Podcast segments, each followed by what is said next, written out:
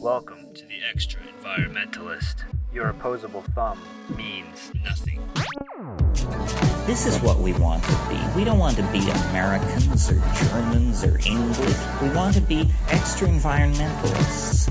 Always feel wherever you go that you are a stranger, the outsider, the one looking in. This is the viewpoint that makes all places the same to you.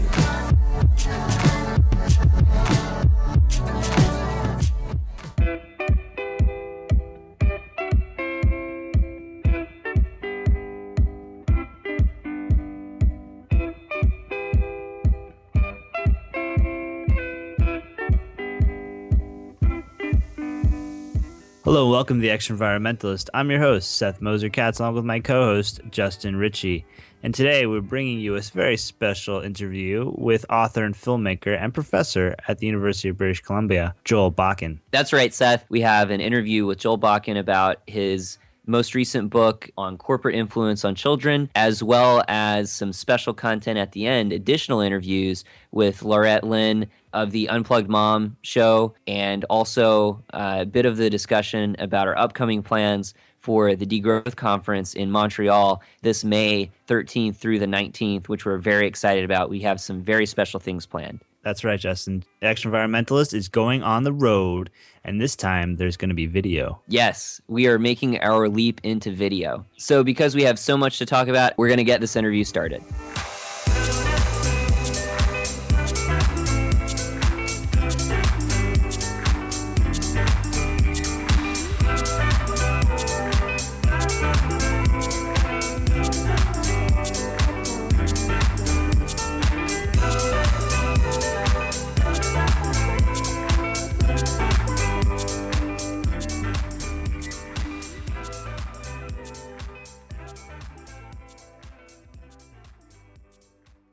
Joel Bakan, you're an author, filmmaker, and professor of law at the University of British Columbia. And your work includes films like The Corporation and the corresponding book. And today we're here to talk about your most recent book, Childhood Under Siege. That is correct. And I'm happy to be here joining you today. So, Joel, as you finished writing the book, The Corporation, and making that into a really incredible feature film that really opened a lot of people's eyes to the power that corporations have in modern society today, what have you learned about the influence of corporations on our lives since then? Well, I've learned that the influence of making documentary films isn't that substantial because all of the problems that we talked about in the middle of the 2000s have, have really only gotten worse. And it's with some regret that I say the film turned out to be kind of uh, prophetic in the sense that I guess our, our message was that we were on a course towards dysfunctionality and disaster and crisis in society as a result of the increasing power we were giving to corporations. And I'd much rather be here saying today that I felt that the film was part of a movement to reverse that trend, but but I think instead the film kind of put its finger on that trend and and said this is a problem, and the last uh, five or six years since have proved that that's the case. In the film, you talked to some really powerful people. Could you tell us a little bit about what what it was like speaking to these people and and how it affected the filmmaking? Well, I think you know the thing about so-called powerful people is is that in the end they're people and they derive most of the power from the offices that they occupy, whether it's the office of a CEO or a, or a congressperson or a senator or a judge. And so, you know, when you're when you're talking to them, they they tend to be like anybody else, and you know, you put difficult questions to them, and they sweat like anybody else. And I think that the film was definitely enhanced by the fact that we did have access to many sort of captains of industry and and people who who were at the core of the problems that we were talking about. And, and, I think, you know, one of the really refreshing things about the film is that you actually hear them rather than hearing their critics say, oh, well, this is what they do and this is what they say. Um, you actually hearing them talking about what they do. And you get the sense, and it's a central idea in the film, uh, that the problem isn't so much with the people. Yes, of course, they're morally responsible and accountable for their actions. But in the end, they are kind of the, the foot soldiers of a system that's uh, that's much larger than they are. And they need to be accountable for choosing to do what they do. And I'm speaking in particular of the of the CEOs uh, that we spoke with. But they're also, and I think in the film it comes out that that they're also human, that they're also concerned about the problems that we are. You know, there's there's some quite moving footage from the former chair of Royal Dutch Shell talking about how he's concerned about the environment and he's concerned about this and that and some footage of the former chair and CEO of Goodyear Tire talking about how bad it made him feel to lay off thousands of people. And you get the sense in both cases that you know the, these people are not that much different than anybody else in terms of their concerns as human beings, but they're part of a, a, system that demands that they do inhuman things and that they, they act in ways that are, are destructive. And whatever the psychology is that enables them to sort of paper over that, that fundamental contradiction between who they are as individuals and who they are as corporate operatives. I don't know how that works. I'm not a psychologist, but I suggest in both the book and, and in the film, we suggest it too, that it has to do with our ability, and some people are better than others at this, at sort of compartmentalizing. The best I've been able to kind of get a sense of it in terms of my own psychology is that when I play hockey, I'm a really nasty person. But in, in my regular life, I'm a really nice person. And part of that is because when I'm playing ice hockey, I'm playing by a set of rules that are very different from the set of rules when I'm interacting with my family or colleagues at work. And the set of rules basically says your job is to be nasty, your job is to be brutal, your job is to be violent. And so when I step on the ice, I become a different person, not because anything changes inside of me, but because I'm now playing by a different institutional set of rules. And so I think in some respects it's like that for these corporate executives who, who do seem to be genuinely good people, but somehow they can hang their life morality on the hook at the door as they walk into their office and then the role that the institution requires of them. So that's a very long answer that could go on and on and on about issues of moral agency and, and moral responsibility and all those sorts of things. And those are all the big issues that underlie the book and the film being a, a, professor of law, you teach and you write and you talk about the laws in our society and how they set that system in motion. And so, did you think that perhaps by making the film The Corporation and, and writing that book, it could get people to push to change those structures of society that are putting people in those pathological positions? Well, that's the idea. I mean, the idea is that rather than kind of vilifying the people who work for corporations, because there is a lot of that that goes on and, and it's often legitimate, but I wanted to kind of take a step back and say, you know what, this isn't just their problem, it's actually all of our problem because we live in a democracy and, and for whatever reasons, we the people have allowed or created or enabled or facilitated a system that is quite inhuman in many of its dimensions and can really wreak havoc in the world. And we've kind of accepted that that system can simply operate without very much oversight, especially over the last 30 years as we've moved into what many call a kind of neoliberal moment in history, where we're talking about deregulation we're talking about privatization. So we as a society, through our governments, have created this institution, the corporation, in the image of a human psychopath. And then we've kind of said, well, let's just let it do its thing. We let's let's pull back on regulating it. Let's give it more power and more authority and more scope through privatization. And we're all doing this as citizens. Uh, we're all allowing this to happen. And so we're all responsible and we all need to do something. And the, the idea with the book and film was maybe if if we put this out there into the public domain, maybe if we actually uh, give people a sense of what the legal structure and therefore the political problem of the corporation is, maybe people will start to activate for change. That at least is the idea. And I, you know, anecdotally, I've heard many stories of people who say they watched the film and it changed their life and they became an activist as a result of seeing the film or they went and became involved in some different kind of work than what they were doing before. I mean, I, have heard many such accounts. When I look at where we are as a society and where we are in terms of corporate power, I have to conclude that the film and book were an absolute failure in terms of avoiding the problems that it suggested we would be moving into if we stayed the course. Exactly. Yeah. Hey, what do you mean exactly? Are you saying the book and film were a failure? I can say that. yeah, you can't say that, Seth. I'm sorry. No, the the book and the film were, were very great. I, have I've uh, watched the film and it was it was a wonderful film. Um, many of these ideas that we, that you talk about in the film and in the book go against the capitalistic norm. And it goes against much of what we learn in school and what we're taught by our politicians and our parents growing up.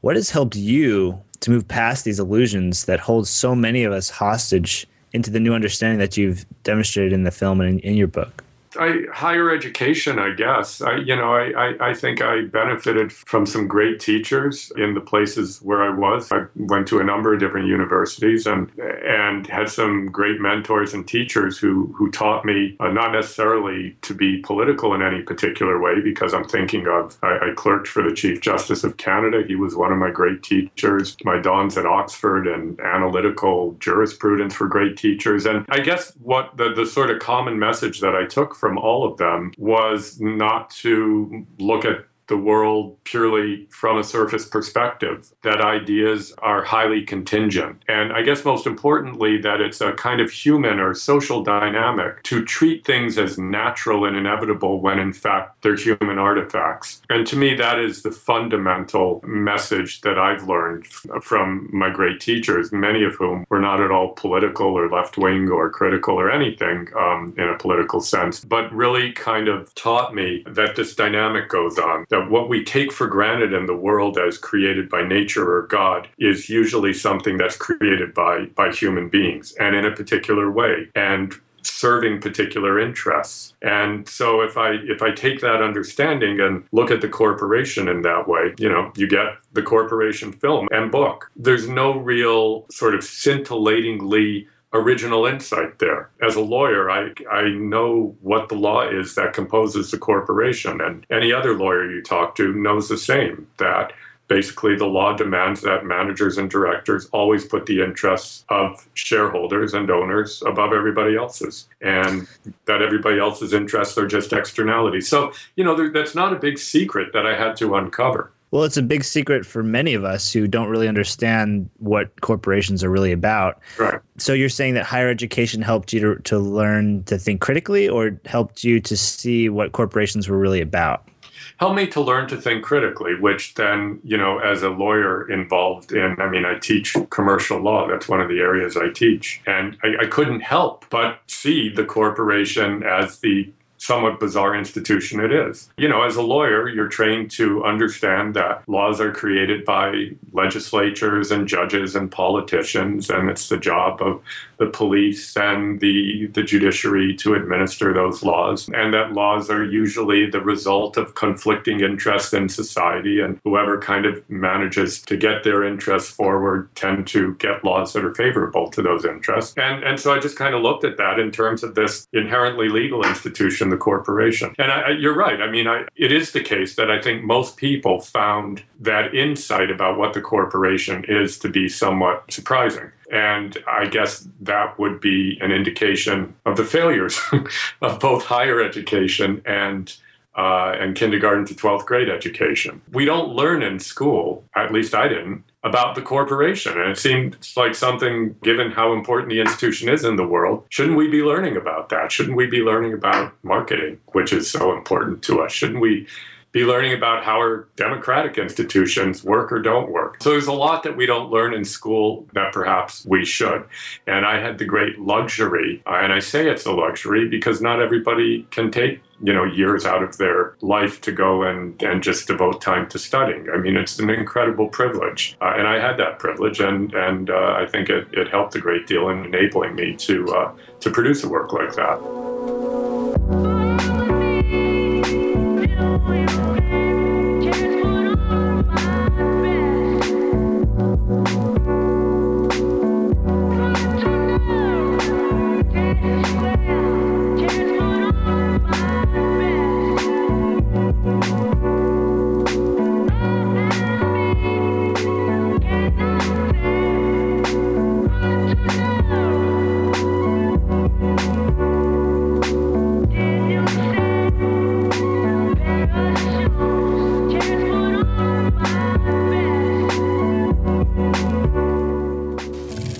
is a corporation? 150 years ago, the business corporation was a relatively insignificant institution.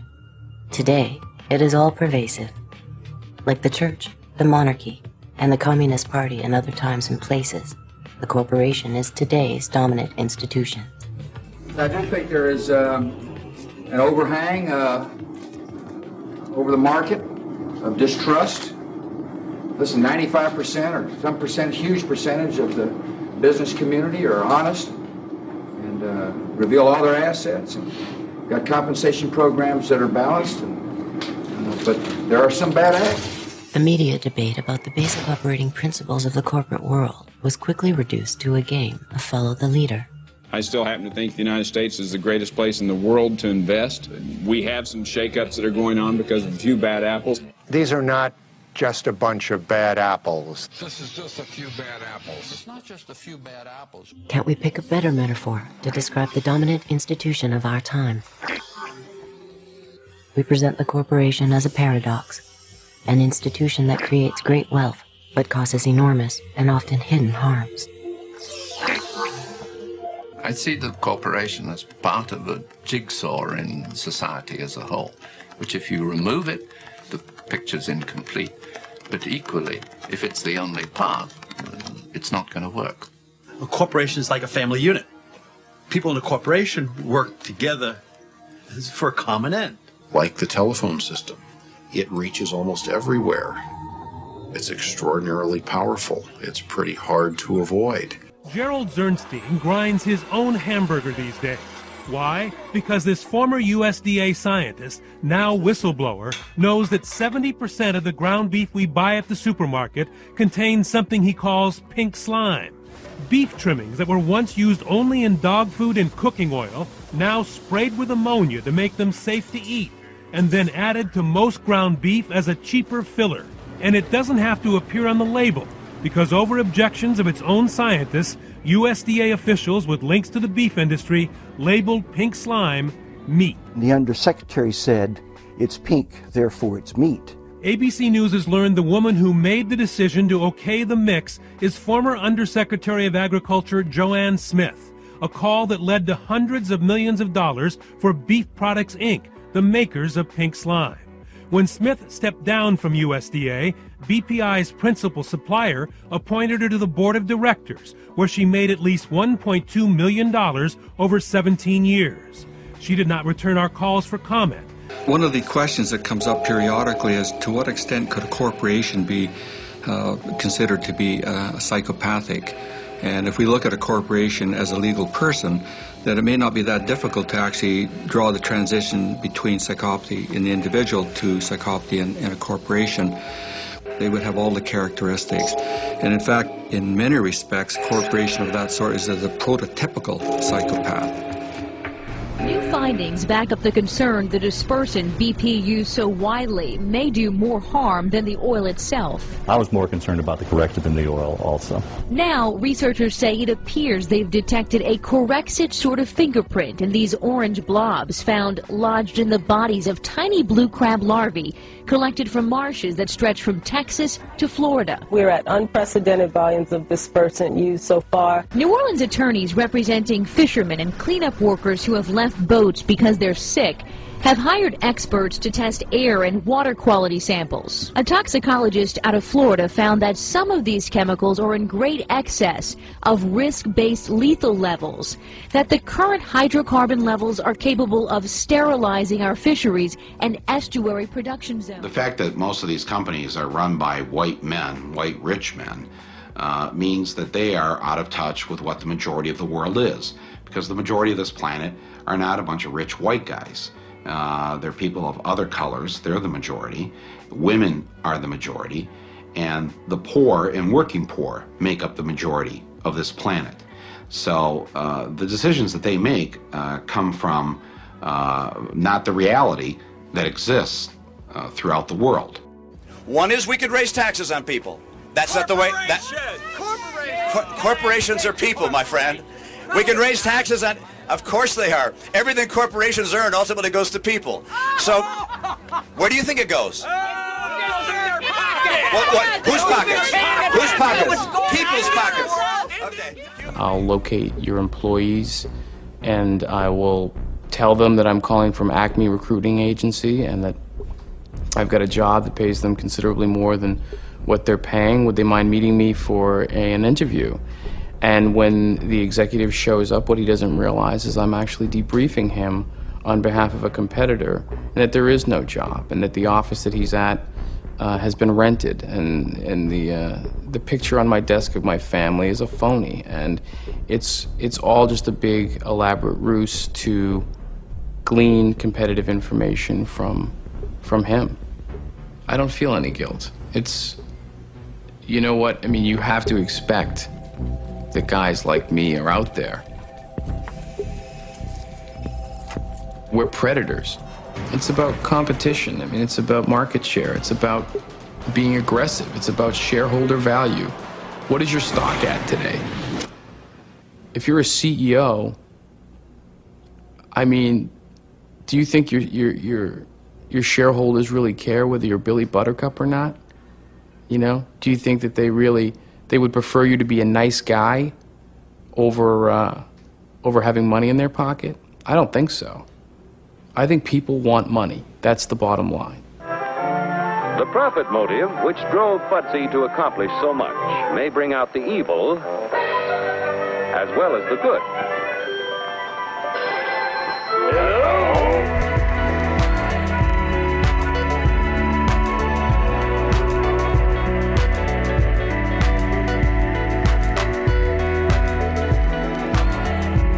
You're listening to episode 40 of The Extra Environmentalist. Today we're talking with Joel Bakan, author, filmmaker, and professor of law at the University of British Columbia.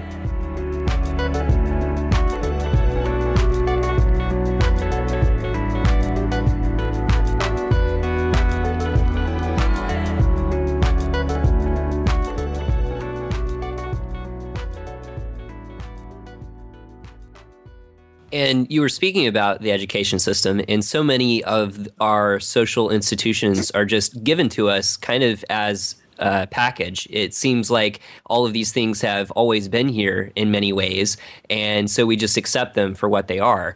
Right. And so, what you were writing about in in your book, The Corporation, and also your more recent book uh, about corporate influence on children, is kind of where those institutions came from, and that's perhaps the critical thinking aspect of it. But diving more into the education component, how are corporations influencing the education system in the United States? States and in Canada? It's a it's a big topic, and it's one that here in BC we're we're sort of right in the middle of. Uh, with the teachers about to go on strike, and the government in this province having pursued over the last 10 or 12 years an agenda in terms of education that is quite consistent with the, the neoliberal agenda that's prevailed in the United States it's far further ahead in the United States than it is in Canada. And it has had the support of both President Bush in his No Child Left Behind program and now President Obama in the Race to the Top program. What both of these initiatives had in common and what many initiatives in the various states vis a vis education have in common is a movement away from public schooling as we know it, a movement towards much more dependence of the so called public system on private for profit corporations to create tests, to train teachers, to mark tests, to create curricula, to run schools, often through equivalent to HMOs, what are called EMOs, education management organizations. Large for profit companies that are in the business of running schools, that go into failing schools and develop what are called turnaround programs. So, uh, technology, just and, and a growing dependence on partnerships, as they're nicely called, between schools and businesses, and between education more generally and the school system more generally, and big business. Getting lost in all of that, I think, and I argue this in my new book, I devote two chapters to this. Getting lost in all of that are the ideals of public education, the ideals that every individual is entitled to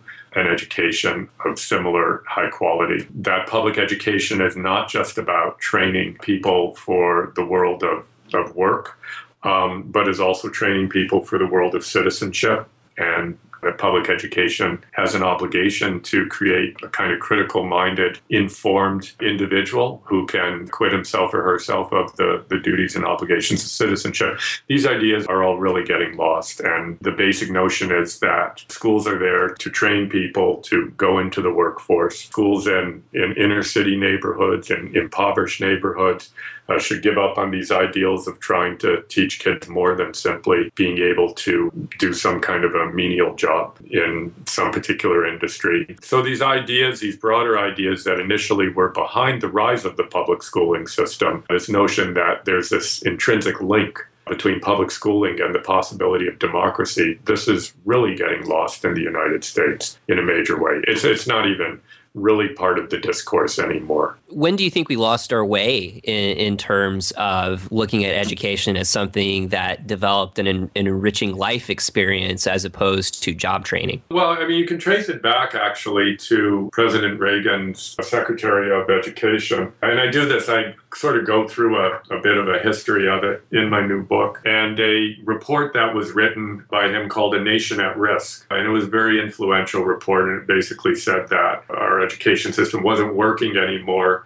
in enabling the United States to be the world power in terms of the economy, in terms of innovation that it had been before. That's, that recently, though. You know, in the book, I trace a lot of things back to 1980. That's an important watershed moment in the history of the world. And I open the book by talking about that fact that it was really a, the beginning of, of a new and quite different ideology than had held at least since the end of World War II. And it was the ideology I'd mentioned before known as neoliberalism, which is epitomized by the election of Reagan, the election of Margaret Thatcher in the United Kingdom, Brian Mulroney in Canada. And there was a very conscious shift at that point among policymakers, among public opinion formers, that basically said that the role of the state should be uh, substantially contained, that the role of the state should be limited to enabling markets, to enabling the functioning of capital markets and markets for products and, and all of that, but that the state and government should not play a role in restricting those markets for the purpose of protecting and promoting various public interests, including the education of children or whatever. So it was a, it a very marked shift. And the education sort of systems beginning to move in the direction that I described began around 1980. That's wild to me that so so recently that it, that our education system has changed so drastically. What is the neoliberal goal for education and what do we mean when we talk about neoliberalism and how is neoliberalism influencing our children from an early age? Well, I mean, I think the basic idea in neoliberalism is uh, you know, as mentioned that the role of government is to facilitate the functioning of markets. So, what that means from the perspective of education is that you need to train workers for those markets and you need to train consumers of the products that those markets create. So, you need to school children in the virtues of consumption and I think what that means in terms of public schools is, at a minimum, don't be critical of consumerism. Uh, but beyond that, there are all kinds of alliances between marketers and schools that have developed, certainly over the last 30 years, which exemplify that. So you need to kind of school children in being good consumers, and you need to school children in being good workers, or at least workers that the economy needs. And what that means is, and, and this is very explicit in much of the literature around this, is two or three or four streams of education. You know, obviously you need to train the engineers, the lawyers, the doctors, but you also need to train the people to sweep up and clean up the hospitals and provide, you know, the fast food and everything else. And and so the idea within this way of thinking is that we shouldn't really be giving everybody the same liberal education, but rather we should sectoralize it in much the same way that the economy is sectoralized because our only goal is to, to train people basically to be workers and consumers. I guess a, uh, another kind of goal is to not train people or not school people in the virtues of democracy, in the demands of democratic citizenship, in the potential of democratic institutions to actually combine the will of the public and protect the public interest. So that would be kind of a, the negative side of it. We, we need to train workers, we need to train consumers. We basically need to train kids uh, that markets are, are really the only the only option, that governments have a legitimate role in enabling those markets, but no real legitimate role in constraining those markets in order to protect public interest. So corporations are good, governments are bad markets are good, regulation is bad, so on and so forth. And, you know, I'm oversimplifying obviously a lot, but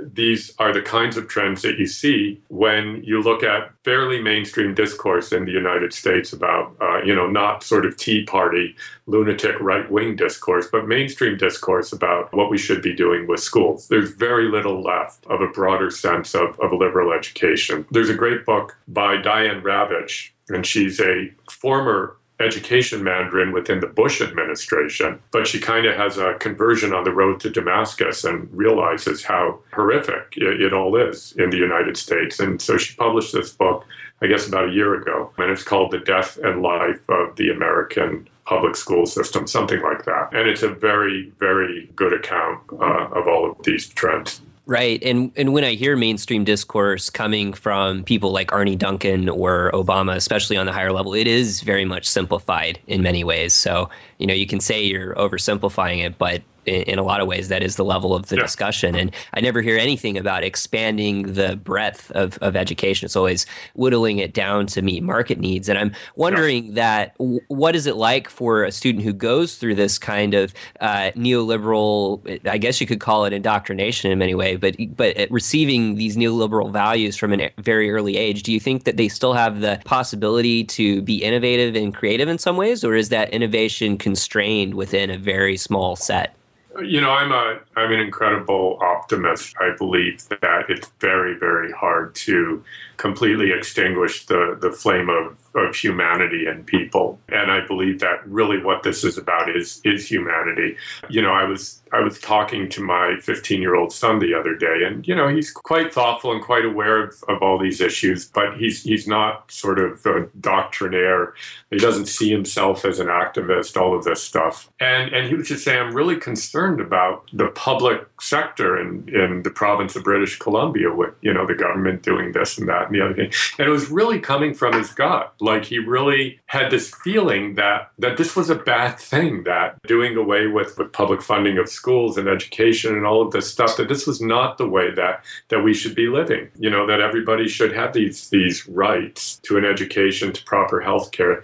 And, and, this was at a very visceral level. It wasn't sort of a a really an intellectual discussion. It was just this feeling, and he was he was genuinely concerned. You know, I I like to believe, and and I hope I'm right, um, and I think history to some extent vindicates this view that having sustainable communal communities where people care about each other, where there are social structures that ensure that people don't fall through the cracks, where people feel involved in setting the terms of their existence, that these, I think, are, are fundamental human compulsions. I think we've kind of lost our way. We've really been beguiled by a uh, a set of ideas that that serve the interest of the few at the expense of the many. And they are beguiling ideas, and they've they've been wrapped up in notions of freedom and equality that are, are somewhat deceptive, and that has given them substantial power. But I'm I'm confident that at some point the contradiction between those ideas, between the messages that you know, our best hope is to consume as much as we can of the best brands that we can. That the more money we have, the better our life will be. That government has no role to play in, in trying to help those who fall through the cracks. And if they fall through the cracks, it's their own fault. I think all of these ideas are ones that that sharply contradict our innate senses as human beings about what we need and what we want for ourselves and each other. Um, and so I think in the end they're not that sustainable. In much the sense, you know, you can go back and look at history and you can see people become beguiled by some horrific ideas. Uh, you know, Nazism would be the the premier example where they don't see, you know, either they buy into it or if they don't buy into it they don't see a choice for challenging it because out of out of fear or a sense of oppression or a lack of imagination. They, they can't see their way out. And so you have this horrific system that somehow maintains and sustains itself for much longer than you would think it should. And, and I would say the same about the communist regimes in Eastern Europe. And but then you see the Berlin Wall come down. You see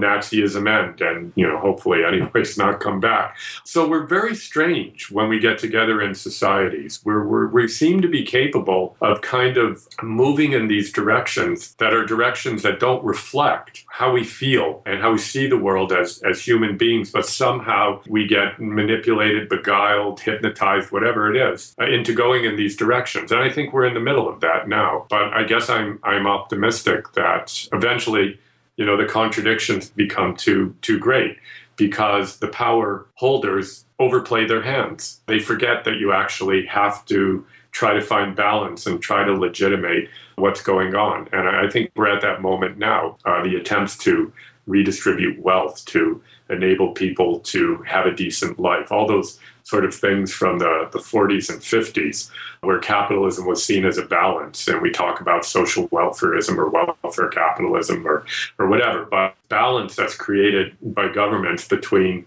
uh, wealth creation and profit on the one hand and various social goods on the other. And that that kind of keeps the whole system going. Uh, workers feel they have some power because they have some tr- they, they have trade unions that actually uh, have a say. They have social entitlements. There are redistributive uh, instruments in place. And so the harsher the harsher aspects of capitalism are are kind of muted to that extent. And the system can kind of bumble along in this this uneasy mix the mixed economy that you know social democracy offered for so many years. But now we're kind of moving or we've been moving for the last 30 years uh, into a much more fundamentalist a much less mixed approach uh, and an approach that says there's only one basic fundamental idea that is the market.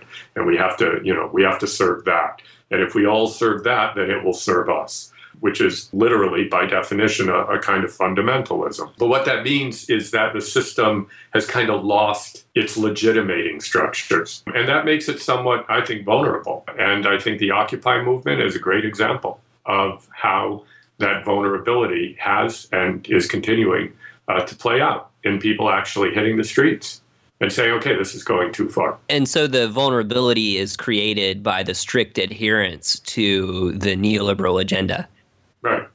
I mean, it, fundamentalisms are inherently unstable. Any fundamentalism, because because as human beings, you know what fundamentalisms try to do, whether it's communism or whether it's uh, Islamic fundamentalism or uh, Christian fundamentalism or capitalist fundamentalism in the form of neoliberalism, what fundamentalism try to do is they take one aspect of what we are as human beings, and they say, okay, that's what we're going to build our society around. So the aspect of ourselves as human beings, as as being self-interested, which we are, you know, that's part of who we are.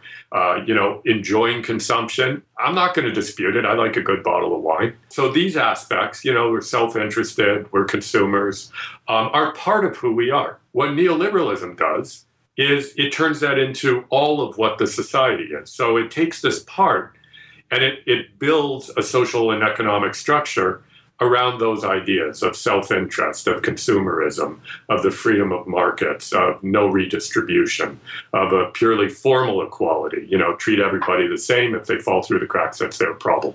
So that makes sense to us at some level, which is why it has succeeded. But as you increasingly build your society around that one aspect of ourselves, all the other aspects of ourselves you know the side of us that's compassionate the side of us that's altruistic the side of us that feel that that you know looks at a homeless person and can't really buy into the notion that it's entirely that person's fault that they're on the street that knows that that's wrong so so all of a sudden you start to have these contradictions and so and any fundamentalism I mean we're seeing it in terms of Islamic fundamentalism, in terms of the so called Arab Spring. We, we saw it in the challenge to East Bloc communism. You know, all of these fundamentalisms are ultimately unstable, and we see that they fail. And I don't think that neoliberalism is going to be the one exception in history.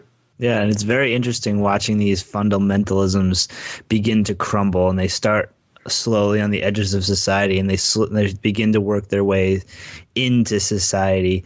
We see it in the in the examples that you said in, in the Arab Spring and the Occupy movement. I wanted to think about more of like when you're a teacher in a school. If you have a listener of, of this show is listening and they're a teacher, are they able to bring these values into the classroom without reaction from the from the parent is it possible to get children to think critically about neoliberal values and the marketing they're exposed to on a daily basis i mean can you point to uh, McDonald's or Starbucks? Can you use the real world examples to to show children that their value systems are being manipulated and they're being brainwashed in the same kind of you know overarching context of the family life where their parents are probably very much brainwashed in the same way. How are you able to marry those two dichotomous kind of relationships together? At its best, I think education is is is supposed to be doing that, um, especially in a public system. And and I, I think that my experience in touring around with my new book, part of which um, looks at the sort of hyper consumerism of childhood today.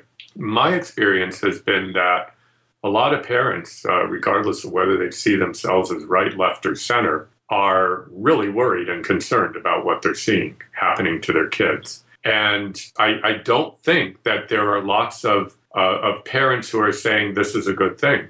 Uh, again, regardless of their ideology, and it manifests itself in different ways. I mean, in the I, I've been doing a lot of talks in the United States, and and you know there'll be some some quite conservative people who will really be on board about the extent to which, you know, sexualization and brutal violence, including misogynist violence, are are now being sort of pitched to to younger and younger children because you know it's it's edgy content and and kids are attracted to it naturally. Um, but but this is now being quite uh, cynically manipulated by marketers these kind of kids' kind of natural curiosities and fascinations with sex and violence in some really kind of nasty ways that I document in the book. And and so you know some conservative people will be involved with will be concerned about that, whereas more liberal people will be concerned maybe about the the over uh, consumerism, the fact that that their kids see themselves completely in terms of uh, the brands that they use, uh, the fact that uh, their kids are on average, and this is uh, from a, a, very good study done by the Kaiser Family Foundation. Their kids are spending eight to 10 hours on average a day on commercial media, you know, being pitched basically the consumerist message, the fact that in kids' schools, schools are being used as platforms for marketing. So parents are really worried about this stuff. And to the point where in the United States, both the Federal Communications Commission and the Federal Trade Commission have been staunch advocates of uh, what's called media literacy of schools being involved in educating kids not to be so sort of hypnotized and manipulated by the messages of advertisers and marketers. You know, I, I think there are lots of weaknesses and problems with the approaches that are taken, but suffice it to say that that this is something that uh, you know that even the federal government in the United States is all over. And and if you go to the Federal Trade Commission's website, they actually have some uh, hyperlinks to websites that they've created that are kind of uh, critical thinking about consumerism um, modules that are designed for kids that and that they encourage teachers to bring into their classrooms. So you know, so I see this issue as of media literacy. I mean, there is no shortage out there of uh, curriculum packages and and and resources that teachers can use to deal with these issues. It's surprising to me that that so few do deal with these issues in a sustained way. Uh, I mean, it seems an obvious an obvious issue for a social studies class to study the social that kids are actually a part of, and there there are endless resources. I mean, the film, the corporation we have uh, with an education distributor, we've kind of parceled it into various education modules with question and answer workshops and all this kind of stuff. So that in itself has become a curricula package for high schools and it's used in high schools and i've actually gone and, and been involved in some q&a for some high schools that are using it so so there's a lot going on i mean there's a lot of awareness out there and there's a lot of concern one of the things that I question in, in my new book is well, if we're so concerned about it, why don't we regulate it? Why are we saying, well, parents and teachers should do a better job teaching kids about the fact that, you know, they're being targeted for eight to 10 hours a day? Why don't we go back to what we used to do and say, well, you know, at some age, maybe eight, maybe nine, maybe 12. Uh, it's not really appropriate to bombard kids with the amount of commercialism that we are bombarding them with. So, so maybe we should put some restraints on on what marketers and advertisers can do. You know, and, and that's a big debate, obviously, and raises all kinds of issues. Wouldn't it be nice if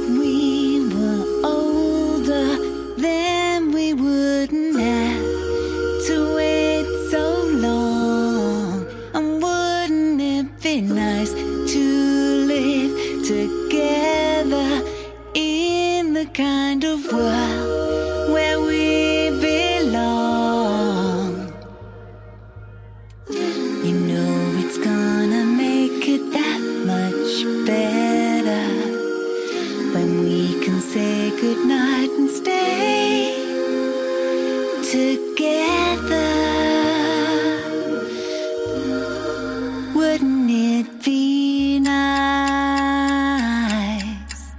160 protests within just two months, and Canada's students' uprising continues unabated. New clashes on Thursday night. The standoff over tuition fee hikes is turning increasingly violent. Centering on the country's second largest city of Montreal, clashes resumed after talks collapsed between student leaders and authorities. Riot officers charged mace and maced and detained dozens of protesters, while the police chief publicly complained that his forces were worn out. The students are incensed over a tuition fee rise, which the government says is necessary. This has profound ramifications. People are very unhappy about the way their political elites are behaving, and they feel that the government is not serving the people at all. It's only serving big financial interests. This is all; th- those are all very repressive methods. And it's only going to fuel more discontent, and uh, more and more people are going to join this eventually. Well, it is a very serious uh, situation. Uh, so much so that in the International Labour Organization now in June, we're going to have as a major theme the youth employment crisis, and we are characterizing it indeed as a crisis. The numbers are the following. Um, we have out of the 200 million people unemployed uh, worldwide, 75 million are young people. Uh, the youth labor force is around a bit more than 600 million people, but, of which more than 150 million, mostly in developing countries, uh, work with their families under $1 a day of income. The city of Prato in northern Italy is dominated by factories making textiles. They once employed thousands of people, but the recession hasn't been kind to Prato. In recent months, many factories like this one have been forced to close. Italy, like Greece, Spain, and Portugal, is in serious financial difficulty. During the boom years of the 1980s, the government here spent too much money, and now it has to pay that money back. And for students at the local college, that means jobs here are hard to come by. The school's head teacher says the future looks bleak. Il problema non è solo dei miei studenti. I'm not worried only for my students, I'm worried for the whole new generation. I'm a father too, so I'm very worried.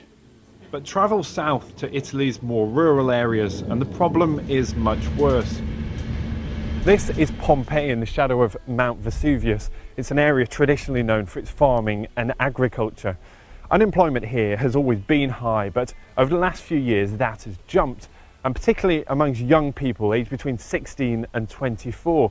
The rate of unemployment is now the highest in Italy and now stands at 42%. But here, instead of protesting about the problems, they're making music. They say it gives them a voice. No, dei miei parenti nessuno ha perso lavoro. I think the economic crisis in Italy is really huge. But we have a weapon against the economic crisis. It's the music. Non avendo la possibilità di poter lavorare. Sometimes I work doing small cash and hand jobs to get a bit of money for me and my parents, but it's so difficult to find a job. It's all about who you know. Many here want to leave Italy, but with the crisis now engulfing Europe, finding a job elsewhere could be just as difficult as finding one here. and I teach in a law school where students are coming in and looking for law jobs. What happens is the, the one's own vulnerability increases. I know I can live on a lot less than I live on, right? A lot less. And so can many other people. But you get pulled into the system and you become part of it and you know you're just that's just what happens to you. We don't need to do that. I have students, and in Victoria it's particularly strong, who just want to farm. They just want to farm. I wanted to me. I said, "Well, I'll see you around." She said, "No, you won't. I'm off to farm, and I ain't going to be back in the city for a long time." And given the direction, you know, transition towns and all that, given the direction in which the society is going, I think the number one thing that students, that people need to do is come up with ways of living that avoid the capital trap.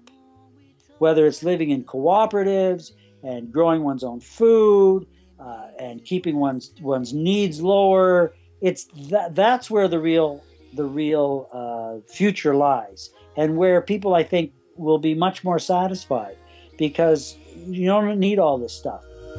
Wouldn't it be nice?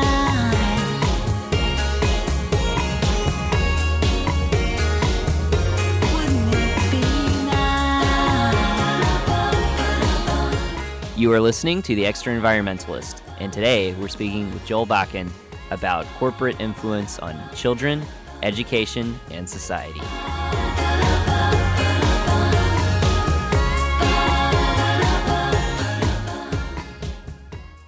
One of the things that's also a big part of being a child today is not just uh, tremendous amounts of highly polished media exposure that comes from corporations that want to make money off of your children and instill them with a, a lifelong desire for consumerism. It's also a large amount of prescriptions. And so when you were putting your new book together, what did you discover about the state of the medical system and how medical journals and everything else uh, operates in terms of prescriptions for children?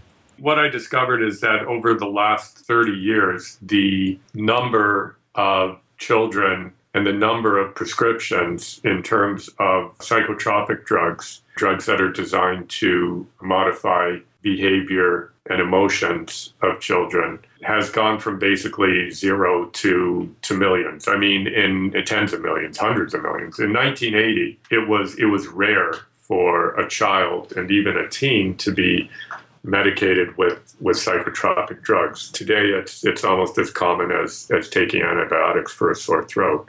Uh, many many kids, millions, tens of millions, as I mentioned, of kids are are on various kinds of increasingly powerful and potentially dangerous medications for an, a growing array of alleged disorders. What I argue in, in the book is that I, you know, I don't take the the quite radical position that some do that there's no place at all for prescribing these kinds of drugs to kids. I, I guess my view is that this increase, this this explosion in the number of, of drugs and the number of kids, probably is partly related to some positive things, to some positive developments in child psychiatry and to some positive developments in the pharmaceutical sciences. That, you know, I'm willing to acknowledge that that some number uh, within that larger number of children are being appropriately medicated and that it's making their lives better and that that reflects and represents advance in treating children's mental problems.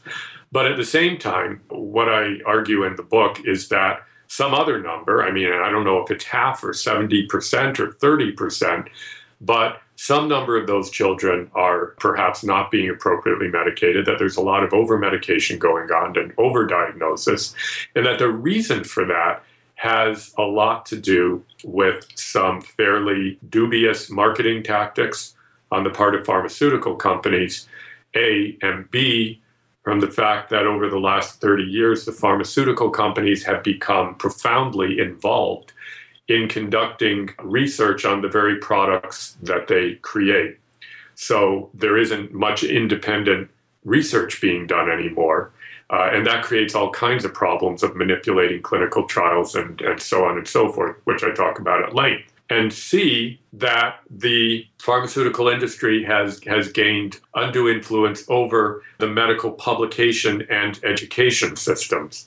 So, again, that pushes in favor of using their products, when in fact, if you had truly independent science, truly independent education, truly independent publications, you would feel more confident in thinking, you know, that the diagnosis and prescription, the diagnosis of disorders, the prescription of drugs, the various protocols, et cetera, and so forth, have the necessary scientific validity they should. But my argument is that they may not. That there are very good reasons when you look at how the system produces knowledge about drugs and about mental disorders among children, there are very good reasons to feel that the, the field is tilted uh, in favor of trying to sell more drugs and trying to write more prescriptions. And, and that is a real difficulty, a real problem. And I, I devote two chapters to that in my mm-hmm. book. You mentioned dubious uh, marketing practices. What do you mean there? By on behalf of pharmaceutical companies getting these uh, drugs uh, yeah. into doctors' offices? I look at a, a whole bunch of them. I mean, I, I, look at the role that drug reps play in waiting to see doctors. Uh, a drug rep is a person who's hired by the pharmaceutical by a pharmaceutical company, usually to represent a, a particular drug. Uh, they schedule appointments, or they just kind of lurk in doctors' offices with free samples of the drug and with, of course, the latest papers uh, and research produced usually by the drug itself showing how wonderful the drug is and use often fairly, again, dubious tactics like uh, providing gifts to doctors, learning about doctors' sort of extracurricular interests and chatting them up about that, taking them out for dinner, taking them to fancy golf resorts, and even having sex with them in some cases. I mean, I, I talk about in the book um, the preponderance of former and current cheerleaders who have been hired by drug companies to work as, as drug reps. Seriously? Uh, yeah, absolutely. You know, it, it's, it's well documented in the book. There's actually a, a, company that is devoted solely to the task of brokering uh, jobs between current and former cheerleaders and drug companies.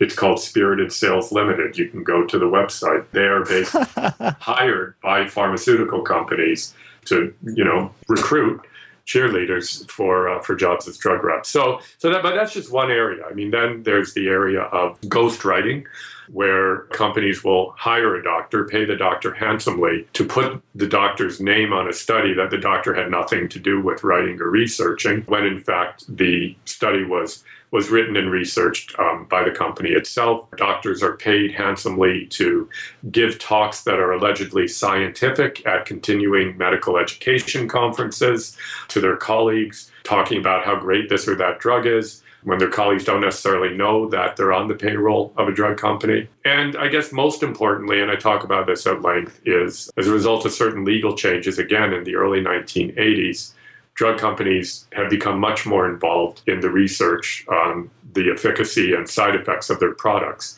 Uh, and there are some very disturbing stories that I tell in the book about companies actually repressing, actually hiding, burying adverse studies. I tell the story of a, a girl named Caitlin McIntosh who, at the age of 12, hangs herself at school. Uh, she's being medicated with a drug called Zoloft and another one called Paxil. And long story short, uh, nobody knew at the time that those drugs could increase by three times the risk of suicide when they're taken by young people.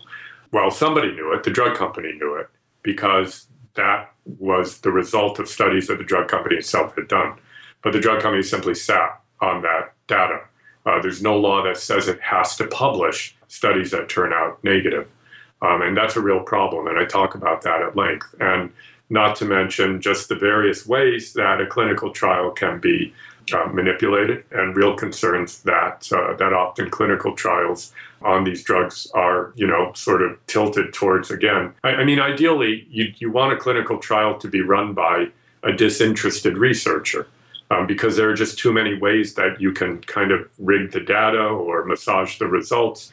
But the problem is when a pharmaceutical company is running these uh, a clinical trial, it has an interest in the outcome. And you know, science isn't done best when it's being done by people who have actual financial interests in what the outcome of a study is going to be. So I say, well, you know, when you take all of this together, this is a system that's broken. Uh, this is a system that is yielding results that can't necessarily be trusted.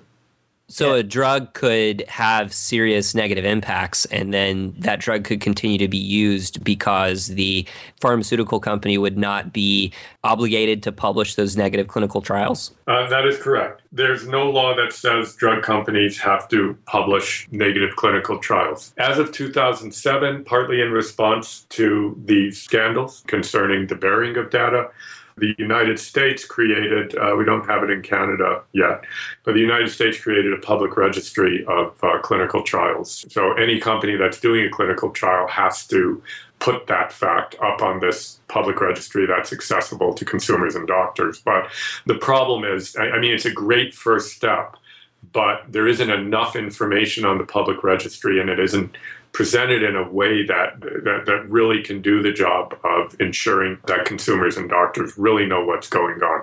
But it is a useful first step, and hopefully it'll be seen as a first step rather than a last. You know, even the studies that are not actually done by the drug companies are usually sponsored by the drug companies by other institutions. That's an interesting interesting point. Well, well, uh, yeah, no, absolutely. I mean, it, it's it's a whole sort of very intricate continuum from, on the one hand, a study that's done purely by an independent researcher in a public institution, to at the at the far end, studies that are done in house at pharmaceutical companies, and in between, uh, you have sort of everything else along that continuum, including a new phenomenon of clinical research organizations. They're called CROs, and those are for profit private companies that are basically engaged by pharmaceutical companies to run clinical trials. And there are all kinds of problems there as well because often they run those clinical trials in um, developing countries where there are very minimal kinds of regulatory frameworks in place. And there have been some notorious abuses of uh, subjects in those trials um, subjects who are poor and often are, are lured by the promise of free drugs, et cetera, and so forth. But they are, in effect, guinea pigs for drugs that often have dangerous side effects. So, so there's that whole other issue, uh, which I also talk about in the book at length. And we could spend probably hours talking about the psychology that goes into drugs and all of the studies that surround them. We wanted to close out by talking about video games and you know you know the fact that most of these drugs that these children take could be mitigated or prevented even by regular exercise. And children are you know more and more turning to video games and electric electric gaming systems these days. Instead of going outside and playing with their friends they're sitting in front of their computers and their televisions. It's led to a set more sedentary lifestyle and it's led yeah. to less interactions between children uh, should there be some kind of age limit on video games? Restrictions that uh, that that prevent children from spending so much of their free time in front of computers and video systems? Yeah, it's it's a very uh, complicated issue, and it's one that we obviously can't answer very quickly. But suffice it to say, you're absolutely right that all of these issues interrelate among themselves. I mean, there's a, some recent studies have shown that when kids use Facebook on a kind of compulsive basis, that they're always on Facebook, that it actually can lead to depression. Uh, you know, and then so then you have a depressed kid, and that kid is then diagnosed with depression and therefore in need of psychotropic drugs, and on goes the spiral. That if our kids are leading relatively unhealthy lifestyles, sedentary lifestyles. They're being uh, bombarded uh, not only with media, but in consumerism, but with violence, with over sexualization. I mean, there's good psychological evidence that that girls are developing eating disorders and self-esteem issues as sexualization increases in the commercial culture that, that they're exposed to. Then, when you add to that the nutritional aspects, you add to that the various chemicals, and this is another issue that I talk about in the book synthetic chemicals that kids are exposed to in their food, that kids are exposed to in the environment. You then add to that the amount of sugar and fat that kids are, are eating, that they're becoming obese. I mean, it is an incredibly unhealthy world that we are exposing children to and that we are creating for children. So video games is, is a part of that.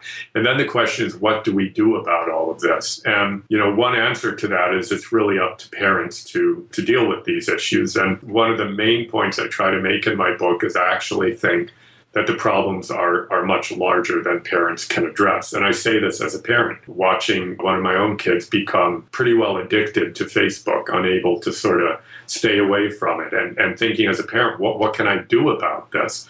And so I guess, you know, my book is one large argument for the fact that we as a society have to address these issues. We have to think about what the limits should be on companies that are trying to get money out of us and our children, whether by selling drugs or by selling consumerism or by selling products or by putting chemicals into the environment or by taking over the running of schools or by using child labor. It's another issue I look at in the book. To what extent should kids be seen as a resource for profit making, especially when it's harmful to their health and their well being? That's really the fundamental question. And the answer is we have to decide that as a society, and then we have to do something about it. We can't simply say, well, we'll just let corporations target kids as much as they want, and it's really up to parents to protect them from that. Parents can't protect them from that. And some parents don't protect them from that, or don't want to, or don't see the need to. But the fact is, this is still a social problem. And it's, it's a problem about the very nature of childhood that we are constructing as a society. Do you think that the way parents can start addressing that is through some form of activism or well, that's what I say. That's what I say. What I say is, you know, if, if we're really going to be good parents today, as if it's not, you know, as if there isn't enough to do. In addition to being to, to making the best parenting decisions that we can, we also have to become good citizens. We also have to become activist citizens in trying to alter, to trying to shift the conditions in which we're making parenting decisions because because needless to say those conditions have a profound impact on what decisions we can make what decisions we feel we can make and how we can be effective uh, in being good parents. So good parenting means becoming politically active around these issues. I can't logically see any other solution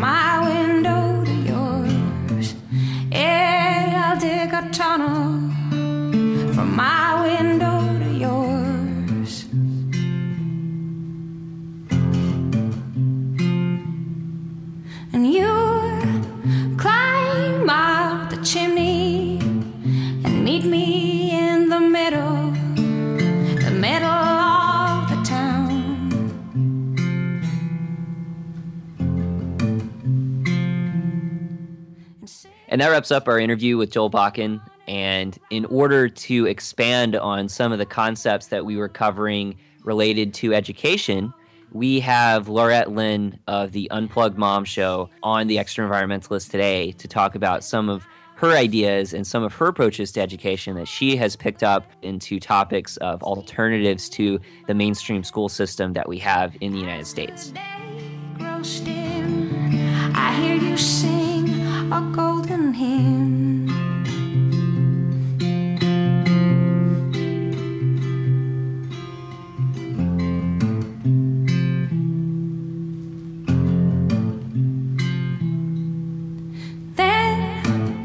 We tried to name our babies, but we forgot all the names that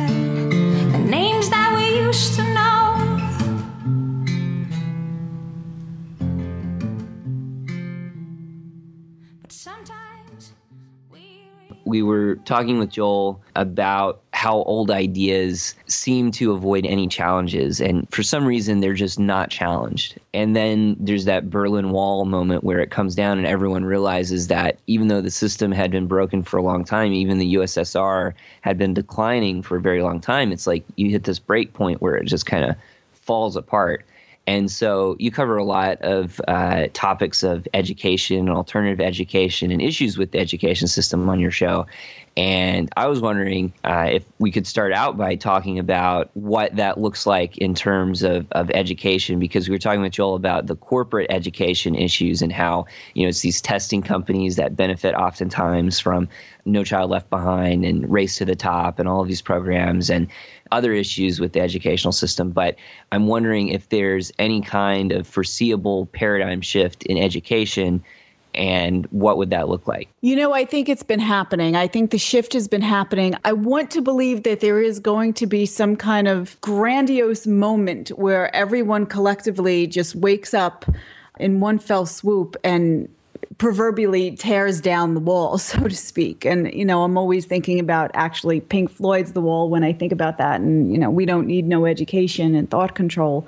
But I don't know if it's going to be that big. I, I, don't know if it's going to be that quick in one fell swoop like that. Uh, the good news, though, is that I think the paradigm has been shifting, that it's already been happening.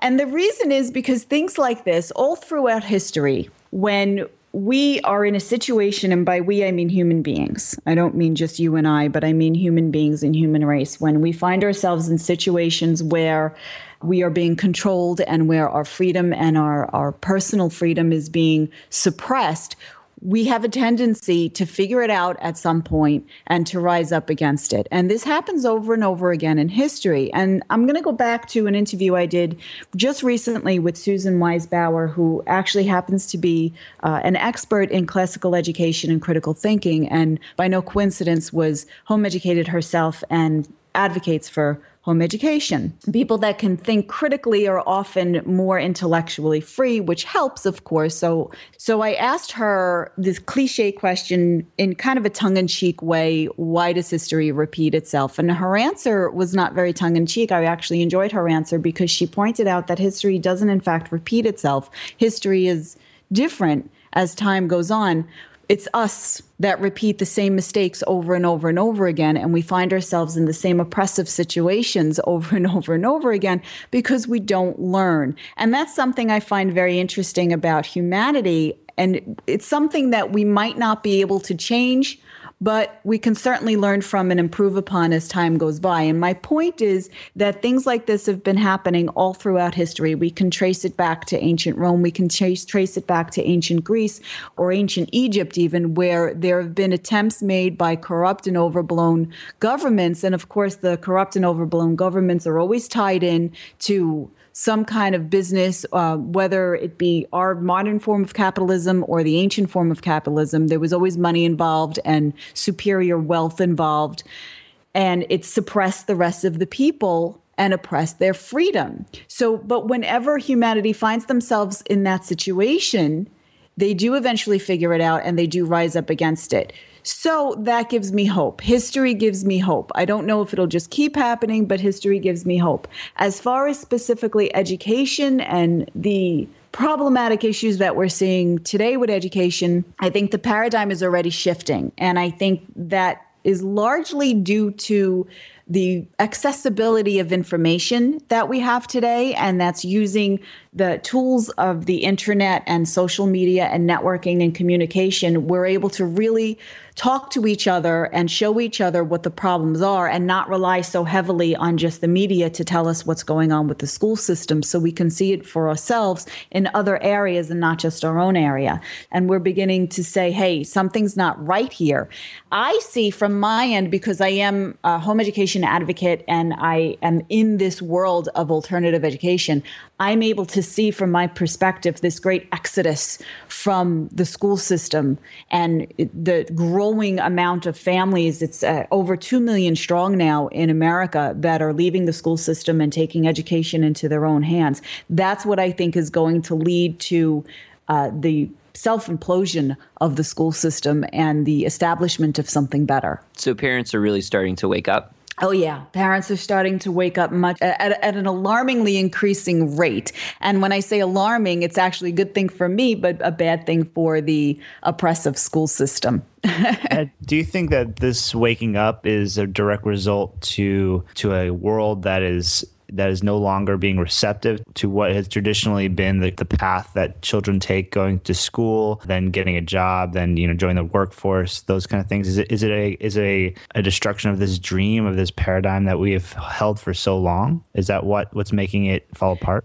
That is contributing, yes. There are a number of factors contributing, but I think that that is a large contributor because we're beginning to evolve from that paradigm. We're beginning to evolve past it as a culture, as a race, and we're beginning to see that that is not necessarily a quality life. And we're beginning to realize that when we use the term real world, maybe a few decades ago, when your parents said to you, well, you have to prepare for the real world, the idea that they may have had in mind is what you just described. You go to school and you get good grades and you graduate and you go to college and you get good grades there and you get a nice job and you get the corner office and you know the bigger the office and the fancier the suit, the better status you had in life and you could get a nicer white picket fence and live the American dream so to speak.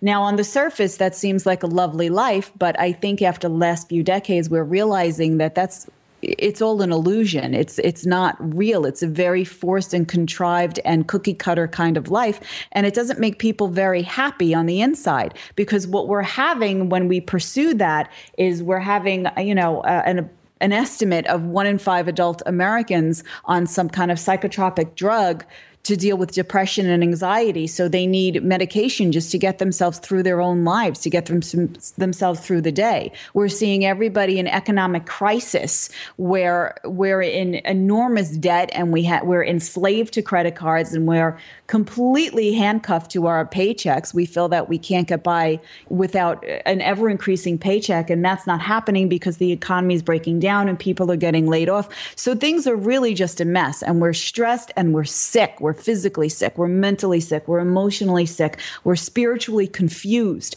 And that's the society that has been born of this whole supposedly idealistic American dream life. So people are starting to see that for what it is and see that it's not the real world. It's a very artificial reality. And just like artificial junk food, where it's making us sick, it's not nutritious. So we're saying, okay, how did we get here? How did we get to this point where we are so sick and are so controlled and are so dependent on a, a, failing economic system? We got here because we've been conditioned to be here. We've been trained to be here. And we've been trained in the school system. That's what teaches us to be here. The uh, school system right now is not about education, it's not about critical thought, it's about conditioning and it's about training to be dependent and enslaved to the great marriage between big corpa and overblown political interest. So we've become so enslaved and dependent on that that it's actually been bad for us. Uh, and I think more and more people are starting to see that because we're able to communicate with each other and not depend on, you know, just one form of media. And we're able to kind of break out of it just by knowing it exists, if that makes sense. You know, knowledge is power. And calling a cow a cow and seeing it for what it is, we're able to avoid that trap and being ensnared by it. And, you know, generation by generation, the less kids that we have indoctrinated by the time, hopefully, that we have our grandchildren, we'll see a, whole different world. And I'm hoping a better world. Justin and I are both direct products of this education system, and I'm sure you went through it as well. Mm-hmm. Um, what does the future of education look like and how do we learn to avoid making the same mistakes that we've made over and over and over again throughout the years what is it going what's going to change in humanity what clicks on in our brains that makes us see the, the system that's that's happening and the the same patterns that we keep repeating what is going to change that's going to make us realize this well, the good news is that we've really only been repeating these patterns for the last hundred years, which is a long time, and it's uh, for our lifetime and our parents' lifetime. But compulsory schooling, as we know it today, was born in the late 1800s and early 1900s. And it wasn't really, it, the origins of it weren't really about educating the children and, and giving them a, a, proper or really quality education or you know to to perpetuate critical thought. The purpose was to condition them. We had president wilson in 1909 uh, quoted as having said, We want one class to have a liberal education. We want another class, a very much larger class of necessity, to forego the privilege of a liberal education and fit them to perform specific, difficult manual tasks. So that right there tells us what the purpose was of the compulsory education system that we have today. Now, being that it's been about 100 years and uh, we're starting to see now, like I said before, that it's done nothing but ruin us, it's, it's, something that we can change relatively easily. And you know it doesn't seem like it's easy but it is easy because it's still in its uh, infant stages. And we can break out of it by simply by knowing that it exists and avoiding it. Before that and it's interesting to note that the industrial revolution that gave rise to the corrupt capitalism that we know today those founding people that that that really gave rise to that industrial revolution were not products of compulsory schooling but we are. And we're the ones that are being used and manipulated by that system. So that's something very interesting to look at. Now, as far as the future of education, I can't say for sure because no one can predict the future, but I am cautiously hopeful that we are all headed in the right direction because we're seeing that it's hurting our children and more and more people are realizing that. So my fantasy, and I think a lot of people share this this vision is that school will no longer be compulsory or mandated and that really frees up the boundaries of, of contrived education and puts it back in the hands of the parents and the community so that we can focus more on uh, critically thinking education and a real quality education that stimulates the mind and that adheres to a child's natural ability to learn instead of being forced against the grain and just being fed information that we're expected to regurgitate and then measured on that right? So as we move toward this freedom and we move toward this non compulsory, non mandated, non institutionalized model, um, I think that we'll see an increase in community thought and people just being more human to each other and charity and we'll see an improvement in the economy we'll see an improvement in the environment we'll see an improvement overall in humanity because when we're not forced and the information isn't controlled we have a, a primal and instinctual desire to want to learn and to want to know and to want to explore and understand our world and then communicate that world. So critical thought and logic is actually very very instinctual. It's very natural. The problem is that it's not fostered in the school system. So if the compulsory school system goes away, or if we're simply just not participating in it, we can adhere to that natural ability and grow to think more critically. And that enables us to love our fellow human in a lot more obvious way than we currently do. So I think that improving that will improve humanity. You know, I, I yeah. had this conversation the other day and I actually said, drop out of school and save the world because I believe that. I believe that if we get out of this paradigm, we can really help improve the world dramatically. But if I tell that to, you know, my parents or, or my grandparents, and it's like, hey, you know, pretty soon uh, in, in, a few years, I'm going to have kids and I want them to not go to school and get a liberal education. If, if I say that, they're going to say, whoa, hold on. You don't want them to go to school and you want them to get a liberal education. Does that mean you, you want them to go and watch Michael Moore documentaries, right? so, so I don't know how to really get that message across to the general public to say, you know, compulsory schooling is bad and it's causing all these problems because a lot of people think that compulsory schooling is important and they look at the dropout rate in a lot of inner cities and they say, you know, that's the real problem. You got to get people back into school and make them want to be in school even more. What what do you say to those people? Well, to answer that question, I'm going to ask you a question if that's okay first. If I was just to ask you now, how would you define liberal education. Hearing the word liberal and mixing it with the word education, what does your brain automatically want to describe that as? I don't know. For me, it sounds like uh, like freedom, like free and open. It, yeah, yeah. That's usually what liberal means to me. Right. Well, the word the word liberal comes from the Latin root of the word, which means freedom. It means to liberate. And it's also no coincidence that it's the same word we use for library, or liber to book reading okay? Because freedom starts with the minds freedom starts with knowing. And if you control the knowledge then you control freedom. So these things are no coincidence. When we talk about a liberal education i remember when i was in high school and i was growing up um, and the thought would go around about liberal education, and people would say that they're going to go to college to study the liberal arts. That was actually frowned upon when I was a kid. And people would say, well, you can't just study the liberal arts. You know, you have to pick something specific and you have to get a, you know, Bachelor of Science degree or, you know, some kind of degree that, that dealt with something very specific. You can't just like, uh, flake about and study liberal arts. I came to believe that it was something flaky, that people didn't really pick any anything specific if they were getting a liberal education. In the recent years, maybe in even the last couple of years, I'm realizing that that the word has been hijacked, and the word has this connotation that as soon as you say liberal arts, you think left wing, and you think uh, neoliberalism, and you think about politics, and that's you know it's unfortunate, but it's an unfortunate result of our canned indoctrination because we've been bred to see the world in this way, and it's not necessarily true.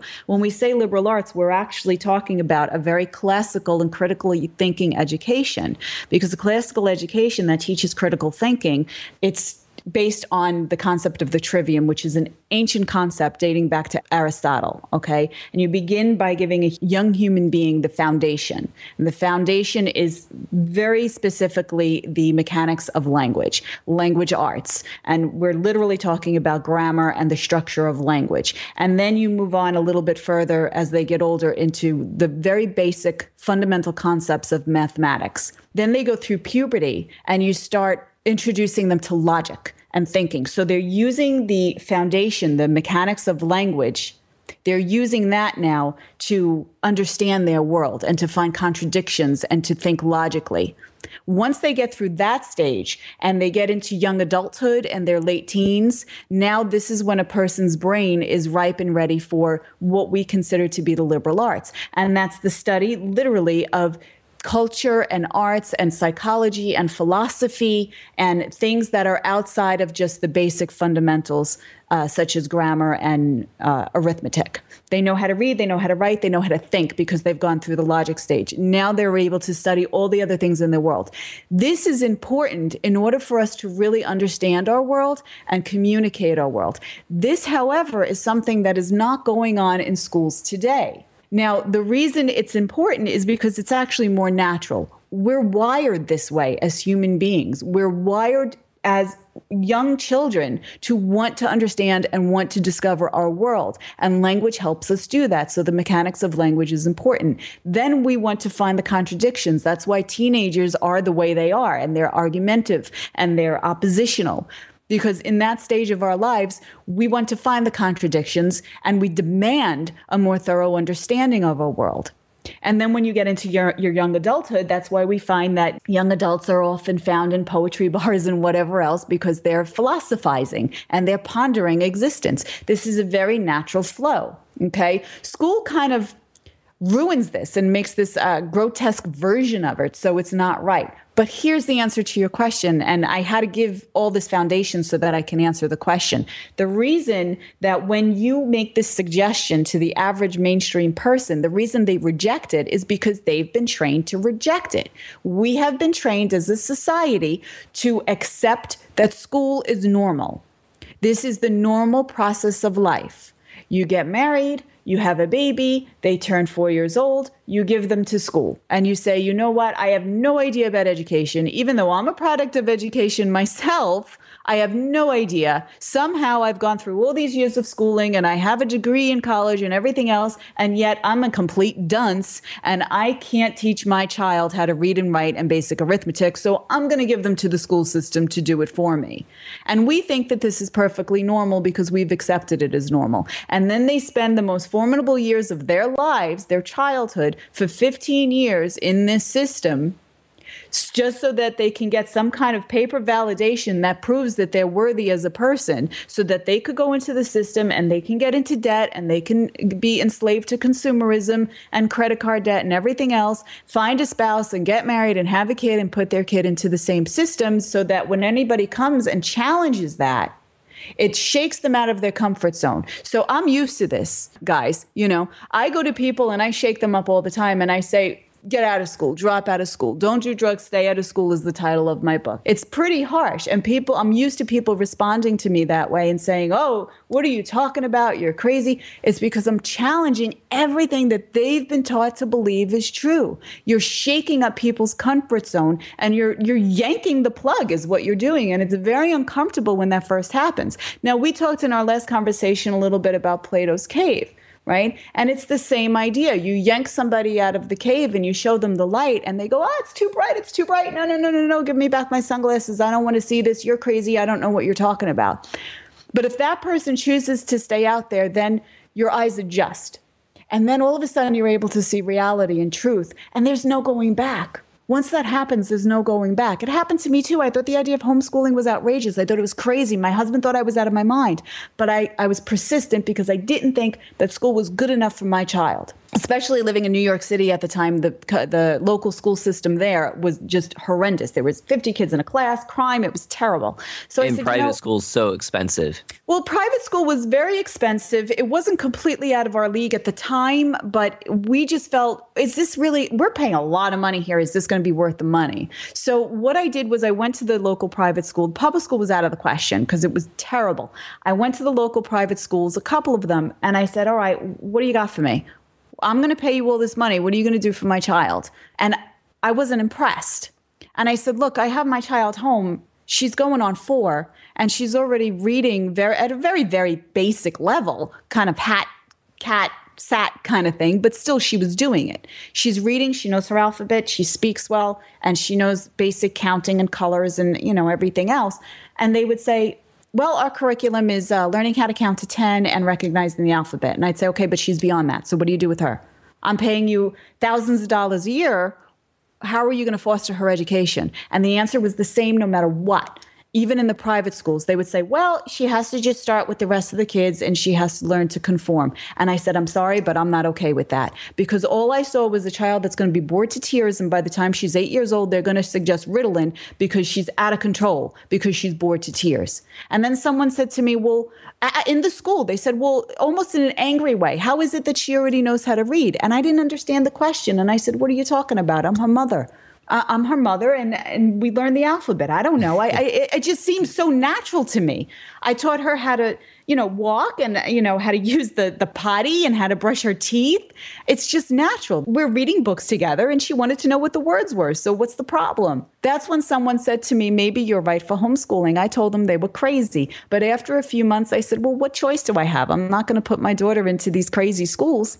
And then as the years went by, I came so adamant about it that I began advocating for it. So the basic answer to the question is that people don't like to hear it because it's uncomfortable. But you know what? Too bad, because people need to know. And sometimes we need to be shaken out of our comfort zone to recognize how to obtain our own freedom. And freedom starts with knowing, freedom starts with truth, to be liberated.